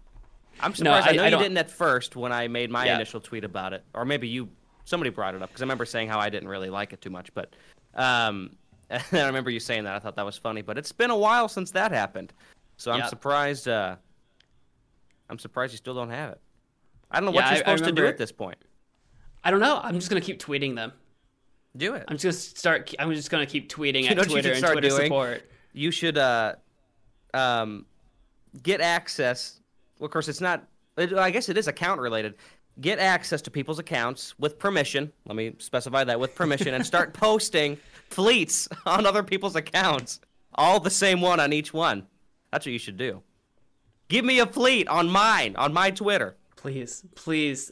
Uh, I, I tried to start a hashtag the last time I did it, like uh, fleets for Weston, uh, and I, and there there is a there's a hashtag for fleet support. I think is what it was. So I, I did like hashtag fleets for Weston, hashtag fleet support at Twitter. Yeah, actually, you know what? I'm gonna find that hashtag, and after after the after the pod here, I'm gonna I'll tweet to it too. Start spreading it around. If we can get hashtag fleets for Weston trending, that would be the most beautiful thing. You wake up in the morning and you just see it right there on the side. There it is, trending. I, I, I posted a tr- uh, a poll, and it seems like I'm not completely alone in not having fleets, but also I don't know how much I rely on my Twitter polls for people to be honest. But right, I, it was just like, how many of you have fleets? And some people were like, you know, there were some people that like, of course I do. Some people were like, no, I don't. Some people were like, oh, I don't even know what fleets are or whatever. But it just seems to me like I thought everyone had it at this point, unless you were using the web version, because it's not on the web version; it's only on the mobile yeah. version. But I don't have it on the mobile version. So, well, what I will say is that I've had it for a while now, and I I don't use it, but nobody I follow uses it either, which is interesting. So I'll see one to two max. So you're supposed to see, you know, the the whole bar. It's just like Instagram stories, same kind of thing, or Snapchat or whatever. It just goes across the whole top of your screen and I only ever see one to two tops at a time, and usually it's the same people. Or well, eh, sometimes it changes, but mainly it's the same. So it could be maybe my the people I follow also don't have it, or maybe, Maybe. it's not that popular. I don't know. I can't gauge that, but I say it's hard to be popular Twitter when you don't give it to everybody, hashtag Oh, man. fleets for Weston. right? It's like, man, our fleet, uh, uh, fleet function, our fleet, fleet new, our fle- new fleet fu- functionality, it sure isn't popular. It seems like people don't really like it or aren't using it. Well, Twitter, boy, do I have a reason for that. And that's what you And go and send. Right. But because again, I don't know how much I would use it, but I'm just irked that I don't have it. So- I, I understand. Well, when you do eventually, inevitably get it, you will get it. Hashtag fleets for Weston. I think they'll shut fleets down before I get it. You think so? Yeah, they're gonna be like, "Oh, we're shutting this down like we shut down Vine after we bought it." oh, ooh. I mean, that's what happened That to hurts. Vine. Twitter Vine. bought Vine and shut it Vine. down. They did shut it down. And I remember seeing these rumors for uh I mean it, it was fake the whole time obviously, but Vine 2. Do you remember seeing those for a little bit? Not really. I think that was always just people being really hopeful. It was people be well, there was somebody mocked up the logo, um, and even the uh, um, the initial somebody official that was involved in Vine because Twitter purchased Vine. They don't. I, Yeah. Uh, so the original creator of Vine said it's true, and they were verified on Twitter, and it said Vine Two. And I knew from the get go. First of all, if you're gonna bring Vine back, you wouldn't call it Vine Two. You'd call it Vine, right? You're not gonna call it Vine Two. I just don't see the, the the point of it. it's that. not a video game; it's a platform. Right, this isn't a sequel. To, it's the same thing, just coming back if it ever happened. But people were so ecstatic about it. Um, and then soon after that, TikTok came out. But And it blows my mind because like, there's no reason that Twitter should have. This, here's the thing, because Twitter also owns Periscope. oh, and okay, I my- didn't know that. my assumption was that they were shutting Vine down to move all of the personnel and all of the uh, infrastructure and all of that to their Periscope because Vine was clearly ahead and beyond what Periscope was capable of. But what Periscope had over Vine was streaming functionality. So I assumed that they were going to merge those two ideas and merge that into the Twitter app so that you could have a dedicated, probably like a tab or something on Twitter for video and streaming content. So you have your usual home uh, homepage and feed of your tweets, and then you have video content and live streaming content. And I always imagined they would merge, or they would have separate apps that could be connected to each other. It never happened. They just shut Vine down, and no one knows what a Periscope is. Like Periscope is not marketed well. Yeah, I forgot about all. Periscope. when you Periscope, it shows up on your Twitter because I think you, I think you have to have a Twitter account to use Periscope now, but maybe I'm wrong about that. But like when you Periscope, it shows up on your Twitter. I've never seen anyone's Twitter using Periscope. Yeah. ever.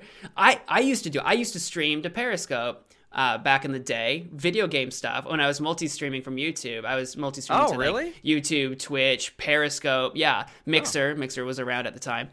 Um, I did that for a while, and I didn't get any traction on Periscope because again, no one uses it because no one's ever heard of it. So it blows my mind that Twitter shuts down Vine, keeps Periscope. Doesn't integrate Periscope, and now Periscope's still chugging, but no one knows what it is or care about it. Right. Meanwhile, Vine was so popular that TikTok is Vine 2.0, essentially. That is essentially, strange. TikTok is everything Vine could have become if Twitter Yeah. hadn't bought Vine. Right. That is a strange, strange decision. It's also interesting too because I think Periscope could have had the potential because more and more people um, are streaming. I mean, TikTok has that functionality in it, even. Um, it, it, it's interesting to me, and I know that, like for example, um, like Twitch, right, um, which is something that I'm just now getting into, and I know it's not foreign to us, but I know that neither of us are Twitch pros by any means, I guess. But Right. um, uh, but it's funny because I've known about like Twitch forever, but I feel like more and more people still are my like migrating to it. Like it's still a growing platform. I don't think it's plateaued. I could be wrong. I'm just making an assumption here. I have no idea if that's true or not. But Uh, yeah, it's a weird base, but- space. Yeah. but it seems like a very foreign space to me. But there, there's a market for live streaming, clearly, because I know Mm-hmm. it, it was just five or six years ago on Twitch where it was really you played games or that's it. You know, now Twitch has expanded to you want to do music, you can, you know, that sort of thing. I don't know when the switch was, but I know for a long time it was the gaming live Right. streaming platform, but it did change. Um, but I don't know. I, I I was talking to a friend of mine down here, and he uh, there was a name for Twitch before it was called Twitch, and I I don't know what Yeah. it was. Do you know what I'm talking? Justin.tv. Justin.tv. That's it. Yes. And I never watched it then. I don't think I had the technology, the computer that could probably watch a live stream at the time, because I think that was a long time ago, wasn't it? Like, Well, and it was it was hard to do it sometimes because you know transcoders and uh, how you stream data like that all used to just function differently back in the day. So yeah, maybe. and it wasn't nearly as plug and play. Like video cards weren't what they are now. Like if you were to stream like a console game or something like that, you know, um, you I I remember seeing a video. I can't remember who was. It was um James Rolfe from uh, the Angry Video Game Nerd. He was talking about in the early days when he first did the Angry Video Game Nerd stuff. Um, the only thing they had at that time, they didn't have the Elgato whatever, right? They didn't have any of that stuff. He said he had like a, a VHS to DVD USB converter thing, and he'd have to use that to, to capture this footage. You know, so the quality was really low and stuff. You'd have to get pretty uh, Right. You know, the pioneers of streaming, stre- uh, the pioneers of making streaming happening, uh, had had to be a, a very special kind of nerd because Oh, yeah. that n- they were doing something that no one had done before. Literally, it, that infrastructure didn't exist yet. Now, yeah, there's free software where you can just boot up on your PC, Yep. and everyone knows what it is. And again, Elgato and video capture cards are easy enough to come by, and they're relatively cheap. Uh, yeah, but like literally just less than a decade ago, it was just pioneering technology. I know, not even that long ago. The same thing Right. goes for um, um you mentioned in your last uh, your last podcast like a little bit more about your PC. Um Mm-hmm. and uh even that I learned cuz I had a friend help me out when I was building mine and he the last one he built was 10 years ago. And 10 years ago when he built a PC, it wasn't quite as cut and dry as it is now. Um you know, now you can get um I mean, it's still the the fundamentally it's the same thing, but now you can get towers that are pre-wired. You got fans already built in them. You know, you can uh, you know, th- there's the he even said like the instruction manual he got for his, and I had the same brand that he had, just a newer model. Obviously, he said it's so much more in depth. It tells you exactly where everything goes, and it it was just it's been much more streamlined because more and more people are doing it as compared to building one 10, 15 years ago. You know that sort of thing. It's far more user friendly Yeah, it is. than it used to be. I think it still takes a little know how. Like if you're just a complete like anti tech person, you're going to be a little out of your depth. But I think it, it's easier than ever to do. I mean, I figured it out. I think that. I mean, I think that means anyone can do it. I I feel that way about myself that I that I did it. That Right. If I can do it, you can do it. You know, I remember a lot of people were con- concerned about, or not concerned, but you mentioned it in the podcast too. And when I mentioned it on Twitter, um, make sure you, you know, thermal paste, thermal paste, Yeah. right? Um, I didn't have to worry about it because now the thermal paste comes um, pre-installed. Well, not on every, everything. not on everything. Not on Um, everything. yeah, so don't, if you're building people- a PC, double check. double check make sure you got some thermal paste usually nowadays you'll get some factory uh, sent thermal paste but a lot of people will tell you to not use that one to go ahead and get your own because a lot of people don't trust the factory sent stuff in case it's been like I've heard that too, weathered yeah. or dried or something like that uh, i used i used it and Yeah. mine seems to run fine hopefully it's Same. not slowly melting but i mean right. I don't know. It, it is easier now. It, I, I think it's it's harder to screw up. So long as you do your research and get literally just all the parts you need, and then you Yeah. just put it together. You know, Right. It was interesting to me because when I put it together, I realized very quickly that it's. I mean, it, it like I said, you have to have a little bit of know-how, do your research, figure it out. Because I always knew kind of the basics of how computers work and what the different parts do, but I never understood where they went or how they plugged into each other or any of that, right? And uh, so doing this, I learned very quickly. It's kind of just like a complicated Lego set almost. That's kind of how I see it in my head, at least.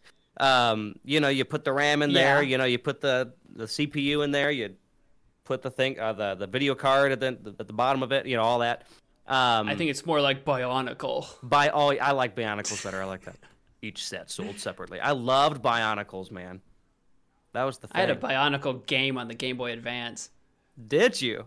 Uh, I don't remember what you did in it, but I had a game. That's what I was about to say. Like, what kind of game is that going to be? I, d- it was an over the top thing, and you fought things. Well, what else do you expect for a Bionicles game, I, right? I don't remember anything else about it. It was a first person shooter on the Game Boy. That's what it was. That I, Could you imagine? I wonder if there were any. I wonder if there were any. Oh I could imagine God. like holding it out and pretending it was augmented or something. Who knows? I bet you that if if there if you could do a first person shooter on the Game Boy or even the Game Boy Advance, I bet you you're running like 12 frames a second on that thing. I, I did have a I did have on the Game Boy Advance I did have a, a first person tank game, and it ran like garbage. Now that you mention it, right.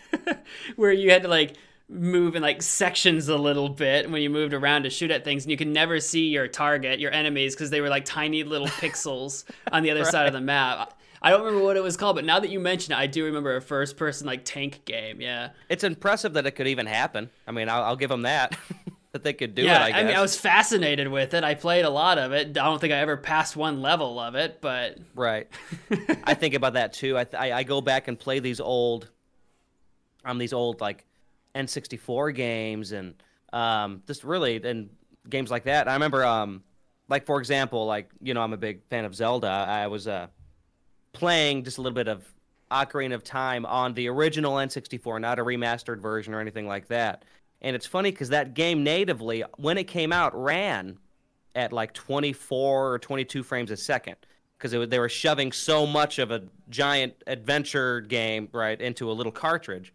yeah. And I remember at the time thinking, and a lot of us when we were younger were much more forgiving and didn't even really understand. I didn't know what a frame rate was when that game No. came out, right? that was like a PC spec. And on consoles, what's a right. frame rate? Whatever, right? You know, and it's funny how much that's shifted now too. Now if you go back Yeah. or play any game that's even a solid 30 frames, it's like, what is this garbage?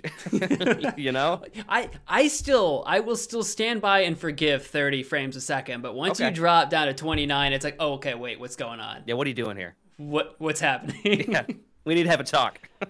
we need to have a talk. All right, this isn't Blight Town in Dark Souls. What's going on here? Notorious for like again like Dark Souls, you're running at 60 frames a second or whatever. Then you get to Blight Town and it's four, and you're like, what's happening? What what are you loading? What's happening? Did you uh have you played the uh the remaster of uh, Demon Souls? I have not. I need to get it. I've, I mean, I've, I've played the original Demon Souls all the way through, so like, there's no surprises. So I've been watching a little bit of gameplay, and I'm so upset because it looks too beautiful. Like, it's too beautiful. The magical effects are too pretty.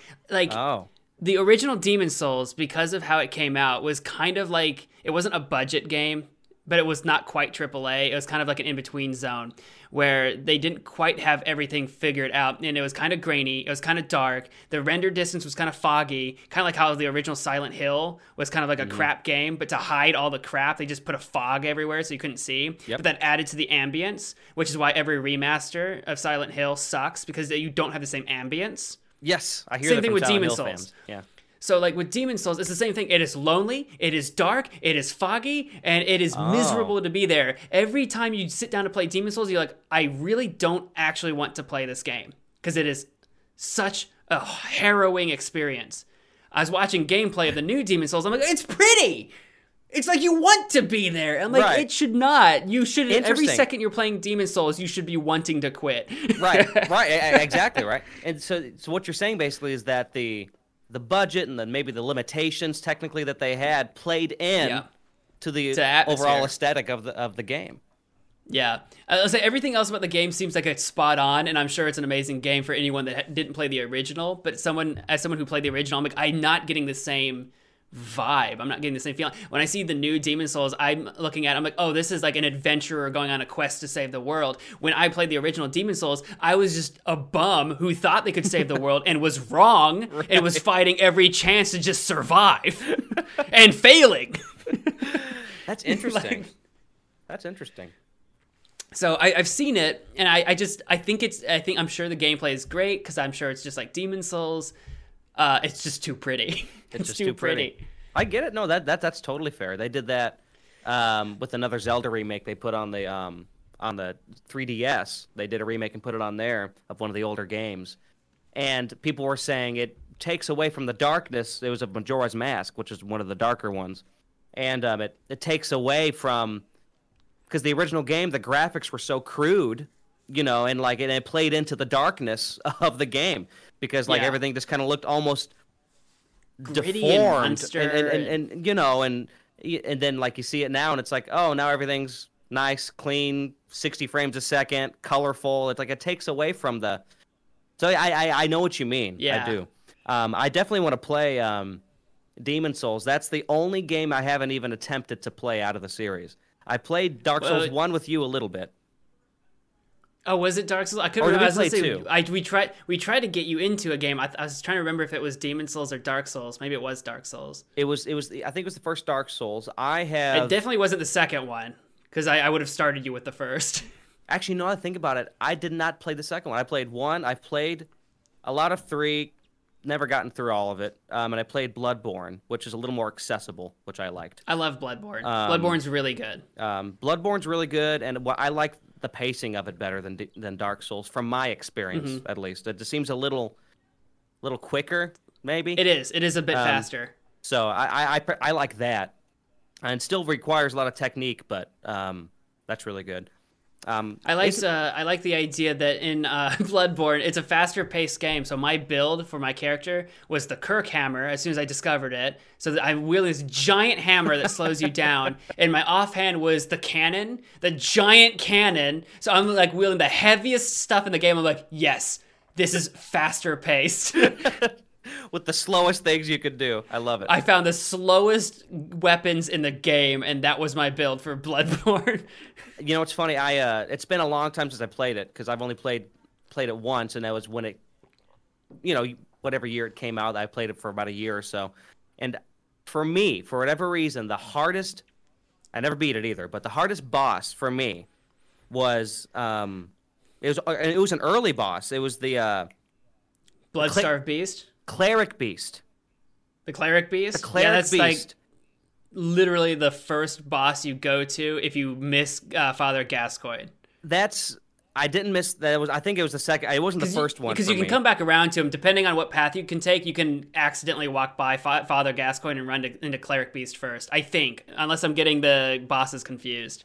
Um, I uh, I just remember that one taking so much more time than one or two more after that that I did fight. I don't know why, but that one sticks out to me more for Yeah, whatever reason. I, I don't know what it is. that's I a classic.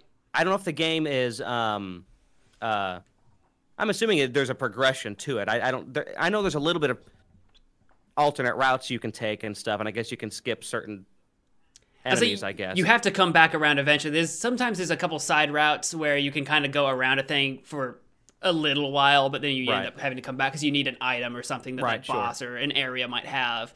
So sometimes there's a way around things depending on how keen you are. I know, um, especially if you play through the game once on New Game Plus. Uh, I, I blew my brother's mind playing this just because, like, on New Game Plus, I played all of Bloodborne, but I only played half the bosses.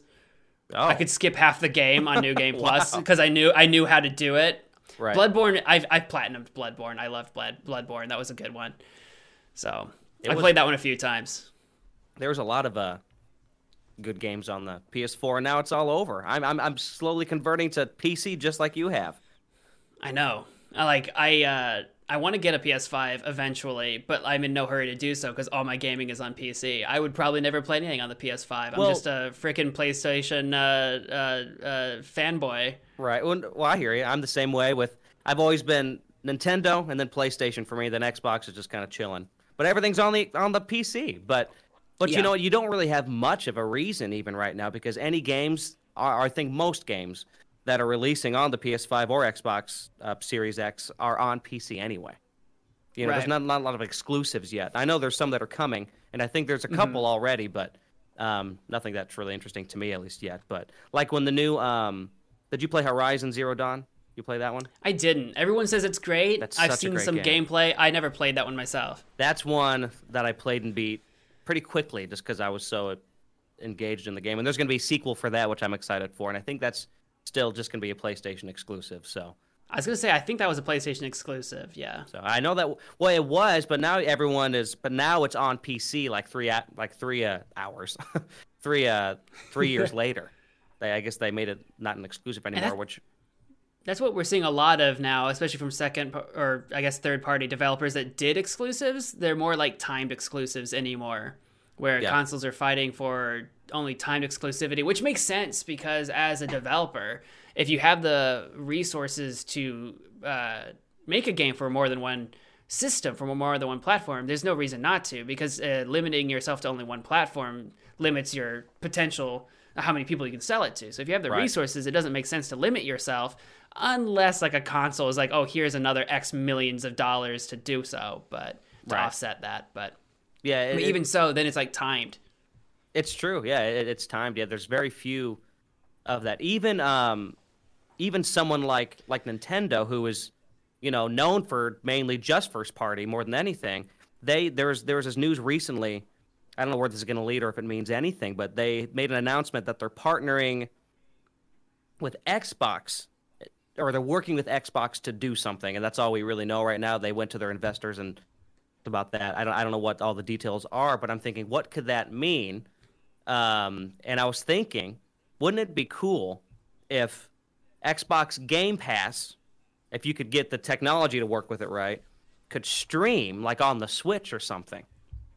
Like I think that'd be kind of a cool thing if it you know if it could be robust enough to do it. But um, I think that would be a cool service um, if Game Pass because it's already on PC now too. Um, I don't know if That's you the thing.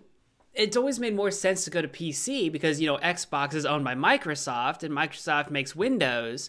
Right. So like Xbox to PC has always made sense to me. The thing with me is like I don't understand why Nintendo and Xbox would yeah, I- isn't it weird? collab. I don't I don't know where that comes from. I know why Sony doesn't want a part of it because they're very um, um, anal about like we're not we're not collaborating with anybody. It's not. Well, I mean, you know where Sony ca- even I mean where PlayStation came from was an offshoot of a Nintendo project that Nintendo tried to can. So Right. there's some bad blood there, I guess. What's but like also- Sony's always yeah. it's also a very Japanese company thing, from what I've learned. Yeah.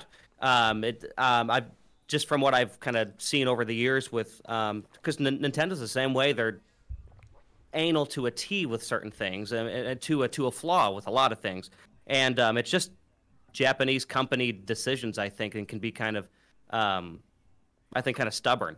But because I remember just like when with cross, we were talking about like cross-platform or um, games going to multiple platforms. Um, when Fortnite, remember the when Sony got a bunch of slack because they wouldn't let uh, uh, Fortnite players Yeah. on PlayStation play with like Switch was on board, like everyone was on board, and they ended up caving, I think, and ended up. I think everyone can do it now, but Yeah, I don't know if they end up because uh, they they rel- re- they relented a little bit, but then if you had made your account on PlayStation first and then tried to open your account on say PC, you couldn't do it. Your account Right. couldn't be opened. You'd have to make a new account and therefore lose all your progress. So that was an issue for a while. I don't know if that ever stopped or not. I don't know. I mean, I'm not a, I'm not a Fortnite guy, so I have no idea. No. I've only ever played it on PC and I've played Fortnite all of maybe maybe a dozen times. Right.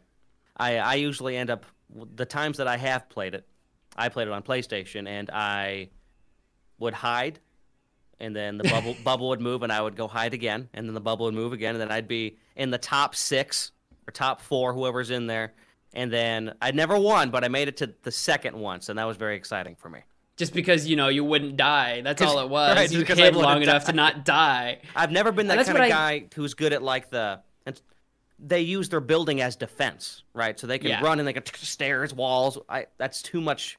That's too much for me. You're trying to shoot at a guy and then he builds a whole goddamn fortress around you, yeah, and you're in like, ten seconds. Ah, yeah, they're they're crazy. I could never compete with that. I hated the fact that like whenever I played Fortnite, I would spend the first 10 minutes looting and chopping down trees, and as soon as I see somebody from across the map, I'm sniped and I'm dead and I'm back to the lobby. I mean, Oh, it's I just listen. Yeah, the whole I couldn't compete. Yeah, and for me, just the whole um, battle royale style of game, just because of that, kind of it's kind of a turn off for me. I think overall, I think it's a it's it was it was novel for me at first and seemed kind of fun, but if you're not objectively good at games, or especially games like that, at least, it's especially shooters. yeah. a lot of the big ones they're shooters, but uh, I've recently been playing this game called Spellbreak, and it's a battle that, royale. yeah. yeah, where everybody plays as a wizard and you all have access to different spells and stuff.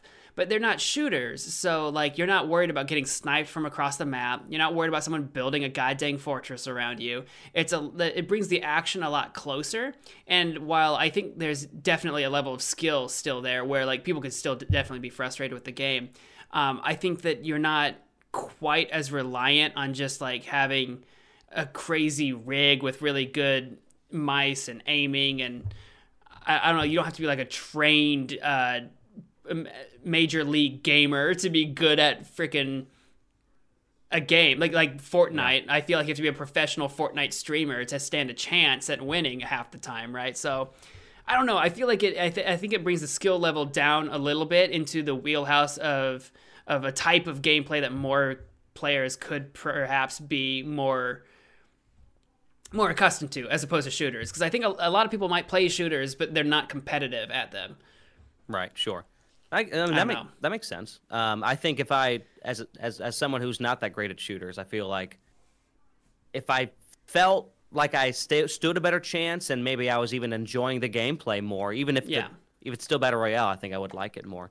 What are your thoughts on? Um, so I hear complaints, especially with I actually have coworkers who are all big um, COD fans, and they're all playing I think they're still playing Warzone. I know the new game's out now. I don't keep up with Call of Duty anymore, but um, no i haven't since advanced warfare cheese in it. Yeah, I haven't truly since probably before that. Um, but but they they're talking a lot about. So they play on a team together, but like one of the guys is on Xbox, another two of the guys are on PC, and there's always these debates about like, is it fair? Right? I'm sure you know where I'm going with this. Is it fair PC versus console?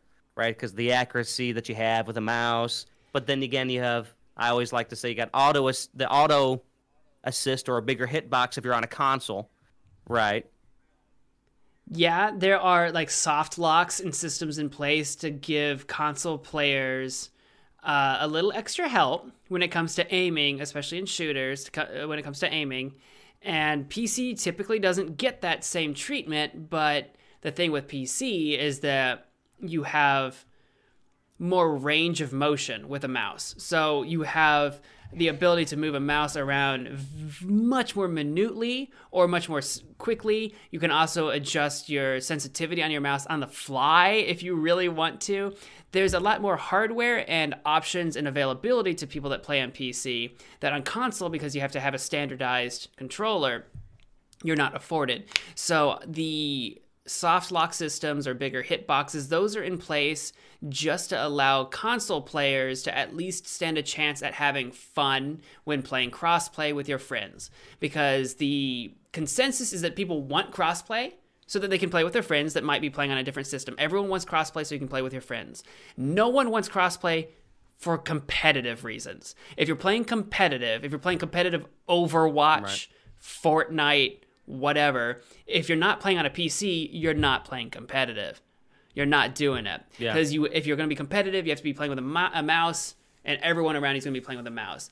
I will say uh, that when it comes in terms of just casually playing, there are plenty of people that get way too anal about that difference. I think that get wrapped up in the oh my god, you're playing on a controller, so you're cheating because the system's uh, uh, soft locking you or whatever.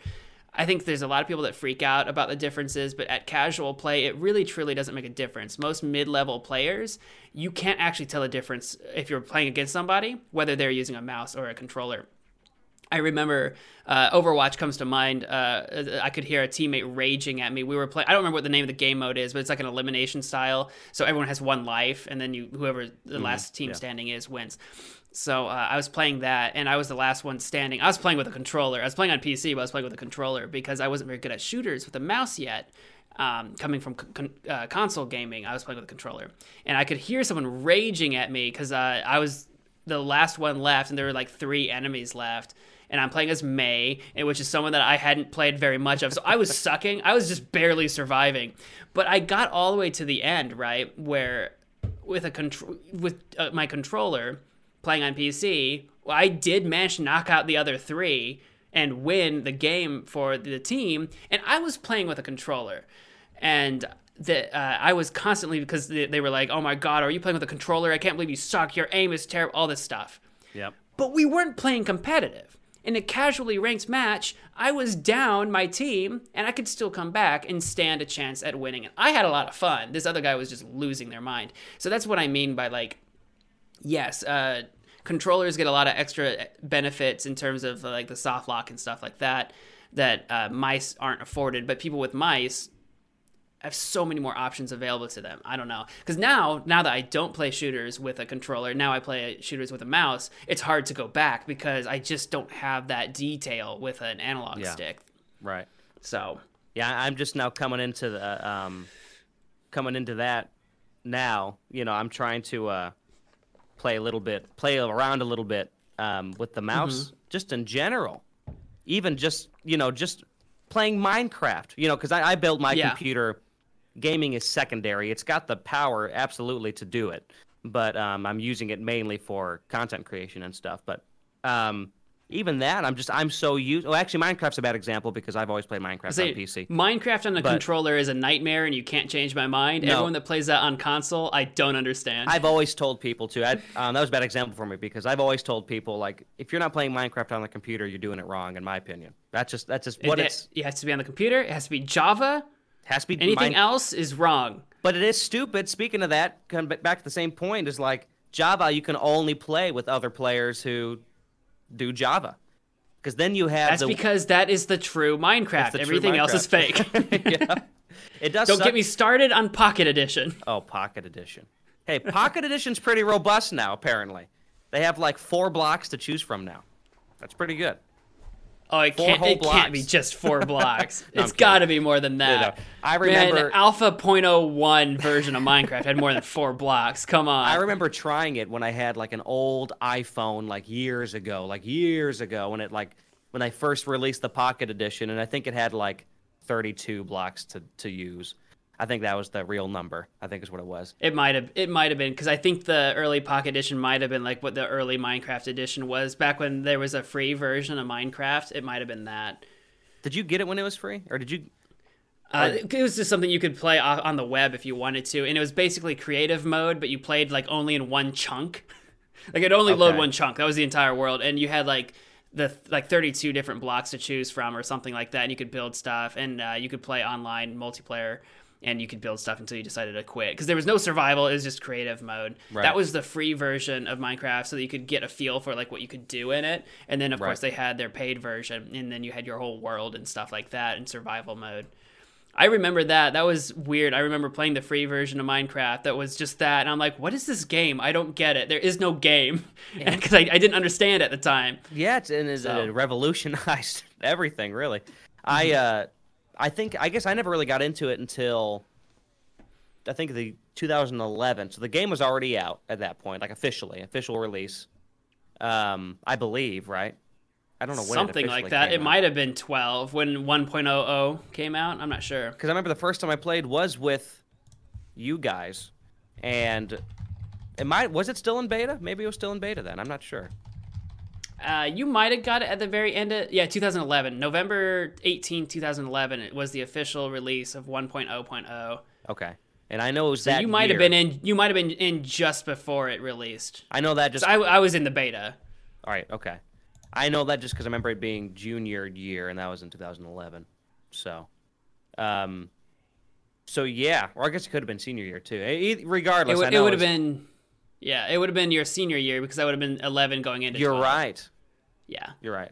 because that's that's when we Math. were playing on that server with Jacob was because we were all in the AP English class That's right. And Um, I was playing Minecraft before all that because when I told Jacob about it, he's like, "You nerd! I can't believe you're playing Minecraft." And then we ended up having a server together. and we had oh man, and I'll never forget. I got to tell the server, the rise and fall of Cal- Calgard. Um, I always tell this story. I remember um, we there. So this is when we all had our established areas and everything, and we were, you know, we were. This was a pretty big server, especially at that time. It blew my mind that I think his brother. Now it's commonplace, but we we could type in like a particular address on the on the on like on Chrome or whatever, and we can find our map so we can see like a full map of what.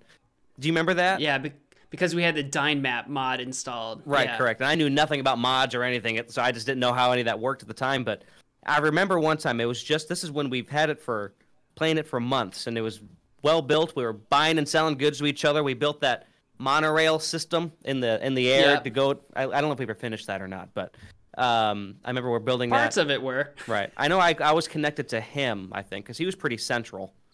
Um, I think if I Yeah, he was our kind of central hub. Right. What was your actually? What was your uh? What was your name?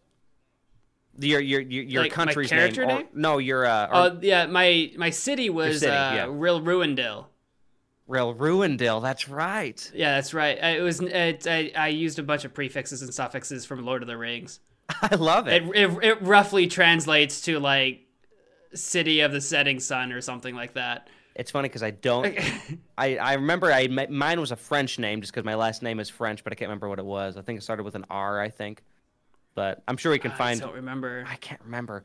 I remember I just had like a big blue flag and stuff. But my point was that there was this one afternoon that I got on like any other afternoon, and it was only him and I on at the time, and we weren't chatting um, voice that day. We were just on the chat. I remember I hopped on just like normal. Hey, what's up, Jacob? He's like, hey, not too much. Or no, he didn't say not too much. He said, come to come to New Calgard right now. Come right now. I'm, I'm thinking, what's That sounds about right. Thinking, what's going on? I said, Show, please, right now, I need your help. I'm thinking, what's going on? He's like, please. So I'm like, okay. I hop on the monorail. I drive down there. And as I'm approaching, I, I will never forget, there were random blocks appearing in the sky and then going away. And I'm thinking, what is going on? Like, like random ground Oh. blocks, right? Um, and then I and and the the frame rate started to chug along a little bit. I'm thinking, what is happening here? Well, he managed to spawn like dozens, and I mean may, maybe a hundred, um, not exaggerating, iron golems, and they were terrorizing his town, and they were all over the place. And I don't remember how he got them all there, but there were so many of them that they were bogging down the server, um, at least in that area, right? Um, so I remember I had to go. Some dark like, magic went on there, dude. Some dark magic happened in his plays. something something definitely did because I remember like he needed my help like killing them because it was just killing the the frame rate and everything was just it, it was terrible but um I consider that the beginning of the end of Calgard I remember that It was at some point, but when Calgard finally fell was because literally I don't know what he did to his little city area, but like just entire just sections sections of the of the loaded in chunk were just vanishing, shifting, Yeah, you remember that too. It was dark magic, man. I it, it was dark magic it was scary because I remember um and then we had a lot of drama um we had a um we had a friend of a friend um who was uh who was on the chat for a while and he was he was uh griefing as we'd call it you know he, I the one that TNT'd a bunch of stuff Yep. and set things on fire. Yep, and they- thank God he didn't go over to my city and set on fire because the entire thing is made out of wood. yeah right right I was like, everyone got griefed except me, and I'm like, I don't think I got touched. Thank God. Thank God. I, and I didn't have much valuable stuff, so I was like, I was like, whatever. But I remember, I, I think he was like stealing some stuff too. It's like, oh my gosh, it was just, it was the begin, Yeah. it, it was ending, and it was, it was happening. But um, that was something that Jacob, the the guy who um had the main Calgard area, he would uh he'd always like show up, right? I'm sure you he did this to you too. Would just show up. He'd show you something that he could do that we thought was cool, or he would like he would break a block just and just just to put it back together, or like he would do like stupid things like that all the time to get your attention. He made me so anxious all the time because you'd- 100%. He would he would show up at my like it, it would just be like me and him on the server or whatever. He'd show up at my city and I'd be like, "What are you doing here? what you doing What are you doing here? You know you're not welcome here." and he knows what he's doing. He knows what he's doing. He's like, "Nothing.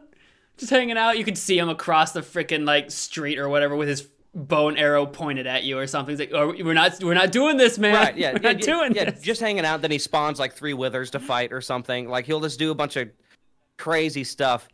Um, Because he did do that. He did, he uh he managed to get enough uh, skulls together, and he made a wither somewhere out in in a field, and then it got away from him, and we had to like kill it before it could get to someone's city and destroy their it was city. it was near my city. It was near mine. I remember that. yeah, I think it was yeah, I think it was between your city and his. So yeah, something like that. Mm-hmm. and it because it, ended up rolling over to my area. I had like a dock and I had like a, you know, a big area out front. And I remember he was near the dock, and I, uh, and you guys came running over saying, "Hey, we like help out," you know. So I was, and I think that was my first time seeing seeing one of those things. I don't think I've ever seen a wither before that.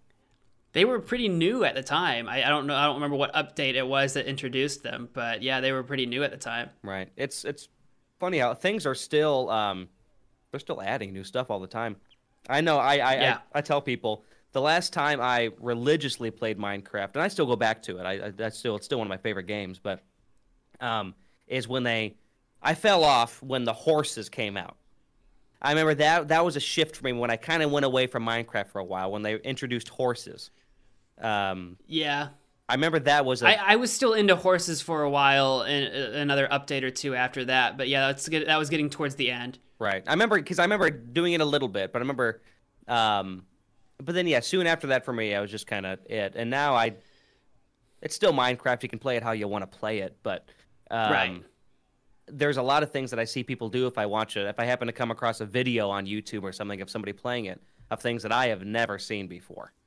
Um, but it's intriguing. I kind of want to get back into it again, really. But Yeah, keep playing it on your streams or whatever at twitch.tv forward slash AP Duquette, and maybe uh, maybe you'll continue to uh, discover new things you haven't seen before. Because I know when I was uh, I started Minecraft again, like I guess it's almost it's been a year and a half or something ago, or maybe two years ago now. I started doing Minecraft on my channel, and I haven't done it in a while, but uh, I had come back to it after so long and not playing it that I'm like, there's there's so much stuff that's familiar, but also so much stuff that's new. Like the drowned zombies that are come out of the water or whatever and throw tridents at you. I'm like, what is happening? what yes, is I know what you're talking and about. Yeah. Your first night that you spend with, I don't know if you saw them in your stream or not, because I, I had to do my stream and I didn't see all of yours. I don't know if you saw any of the phantoms yet that come out at night. No phantoms. You'll you'll learn about phantoms when you learn about phantoms. They're terrifying, and they make night so much worse. Oh my gosh. So I, I won't. I won't. Okay. I won't spoil it for you. You'll know it when you see them. Yeah, yeah, don't spoil it. I remember being freaked out when they introduced Enderman.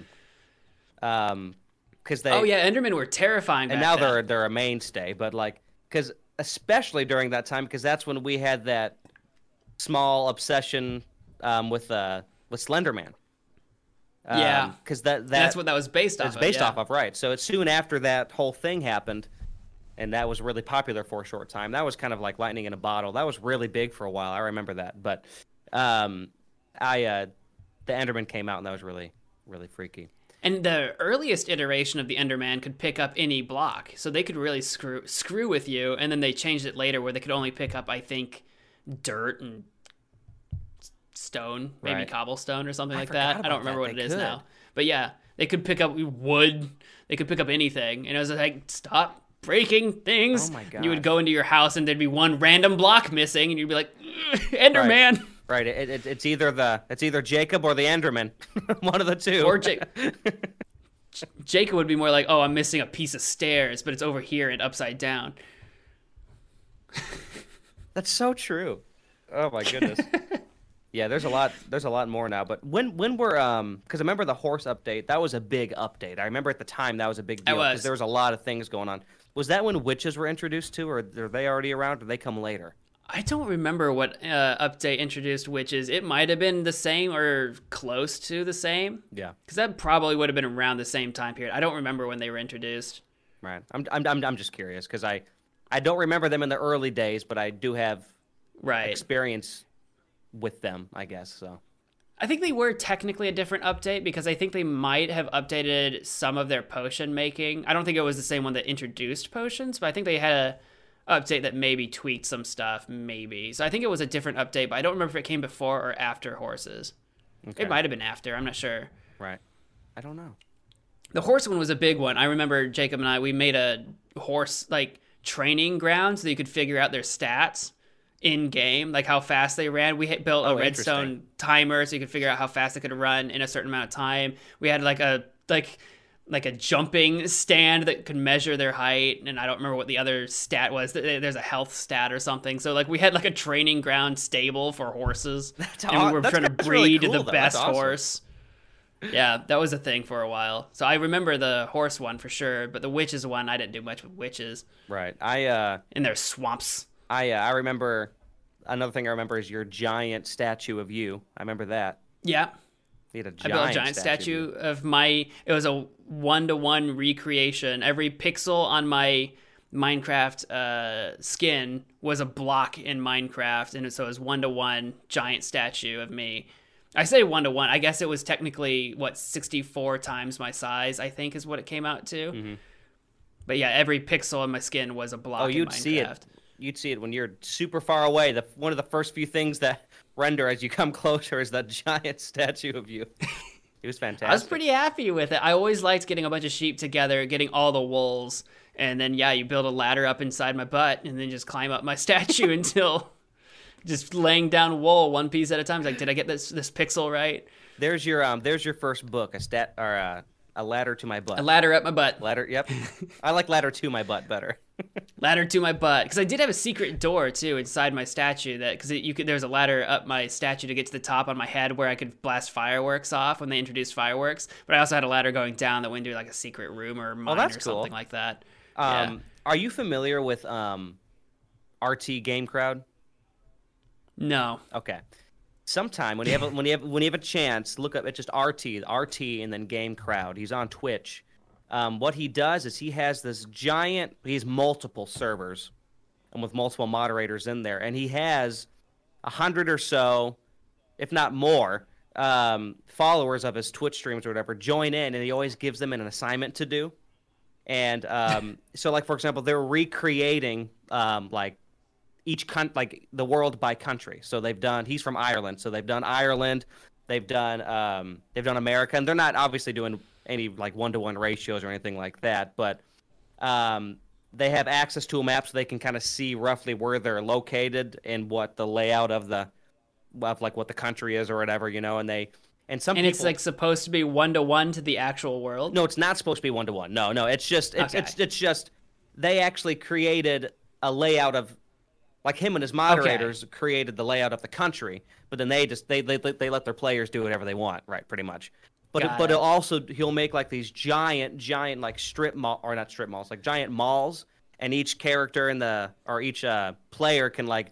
He's like everyone's allowed to grab one part of the mall, one shop, make your shop whatever you want, and then he goes through and tours it later um, as they're building. It. It's actually pretty it's actually a really cool thing. It's a cool cool community, but there's some really funny ones, and there's some um, it, it, it's just really good. It's all kinds of things. Like one time he had them like build in complete darkness, so like they could barely see anything. Just you know what I mean. Just people would get creative with that, and um, it's cool. I highly recommend it. RT Game Crowd, someone I watch on Twitch a lot.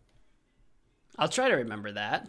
It's it's a cool idea. You know, I, if, if, I know that if I had that kind of audience, I think it'd be so much fun just to put them in It a sounds giant. like too much work to set up. Oh, oh my gosh, you're right. sounds like too much work to set up. I'm already thinking about. It. I'm like, I feel like this is something that uh, someone would ask me to do, and I'd be like, oh, but it's a lot of work. It is a lot of work. He's so lucky because he's got I don't have moderators. Right. He's got like six guys that do it all for him, and then he just, at this point at least now, I'm sure he had to work to get there, but he just goes through and looks at what everybody makes.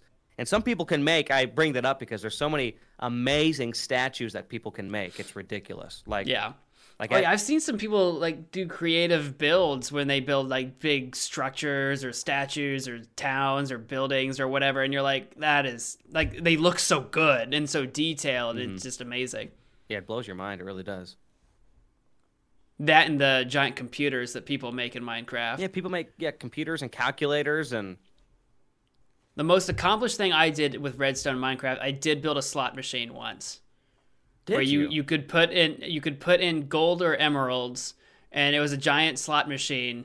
And uh, basically it, it, it completely operated on chickens. It, there were chickens in the slot machine and they would chuck eggs that would activate uh, pressure plates if the eggs hatched into other chickens and then there was a system inside the machine to kill off the chickens when you were done with the slot so so it was constantly hatching and thro- hatching chickens and throwing eggs when you put your money in and you might win more money back out i made a slot machine That's awesome. Powered by chickens. powered by chickens and redstone baby and i don't remember how i did it but i did it and i was like haha it's done and I did that actually on the CalGuard server before it went down officially, and um, uh, they, there was like a there's a patch or an update or something like that that came out, and then it broke all my redstone, and the slot machine didn't work anymore. That's a shame. No more gambling. It's over. yeah, it was a, it became a sober county. Sober County. I like it. I guess that'd be a dry county. I don't know, but It's all the same. Minecraft, baby. Minecraft. I've probably baby. taken up enough of your time. Oh goodness. now that we've gone up now that we've gone I was looking at the, I was looking at the time like an hour ago. I'm like, "Oh man, I should probably wrap this up." And that was an hour ago and I'm like, "Well, we'll just keep talking." Keep it up. Yeah, we have the tendency to. We uh we can talk about this stuff going. forever. Yeah. but also this makes up for the fact that last week I didn't release a podcast unfortunately. I got too busy. I didn't release a podcast last week. I I, noticed. I thought you might. I thought you might. And then we were talking about doing this podcast uh, this week. I'm like, all right, well, I can't bail on this one. That's right. So this one was uh, extra long for uh, ma- as a makeup for that. I'm thinking about too. I, I don't know if I should do a separate channel or the same channel on YouTube doing like clips of the podcast. Yes. I, Where I take like sections of the podcast that are just like, you know, little sections of, of topics and stuff that we covered. So that might be coming. I don't know if it'll be on the same podcast channel or a separate channel. Probably the same. I don't know. I would do the But same. that's something I've been thinking about. That's something I've been thinking about a little bit. Doesn't really affect any of my listeners on the audio forms of like Spotify, Google, etc. Uh, but that's something I've been thinking about as well. So keep an eyeball or an earball out for that. But this has been a hasty podcast. Like I say, we should probably wrap up. I've been here with Alex Duquette. Yes, thank you. Um, uh, really quick, thank you so much for for having me on. I'm I've been a listener since since the first episode when you when you did your daily since stuff. Since the beginning. The- since the daily the stuff, I wouldn't mind. Yeah, I wouldn't mind going back to something a little bit more frequent than weekly, but I, I don't know it. I, I like the longer form content stuff instead. So we'll see what the future has to hold. But that, yeah, thank you for joining me as well. I hope to have you on in future episodes as well. Yes, I'd love to. I know we can talk about anything. I don't think we covered half the topics I, I thought I was going to try to direct the conversation toward, but I was like, yeah, I like where we're going with this. We'll just keep going. So good. I, I hope. Yeah, I didn't want to take it somewhere you didn't want to go or something like that. Or Well, no, like I in my mind, I was like, oh, okay, I've got a couple things I could bring up about like you know what's going on here. Some of the stuff that we talked about last time I talked to you in mm-hmm. person. Um, you know, I was like, you know, I've got a couple ideas. We'll see where the conversation goes. Well, so I know we, there's plenty of stuff we can talk about. yeah, anytime down the road you want to have me on, I'd love to love to join again. And once again, check out Alex on his YouTube, uh, youtube.com forward slash Alex Duquette Music. Check him out on Twitch uh, at twitch.tv forward slash APDuquette. Check him out on Twitter. I think it's also AP It's all Duquette. yep, all AP Duquette. Yep. AP Duquette. Check him out on TikTok, apparently, AP Duquette. AP Duquette. Yep. And uh, links and stuff in the descriptions and uh, and explanations of this uh, podcast. Thank you all so much for listening. This has been a Hasty Podcast, and I have been Weston Hasty. Until next time, wash your hands. I don't have an outro for this podcast. Bye.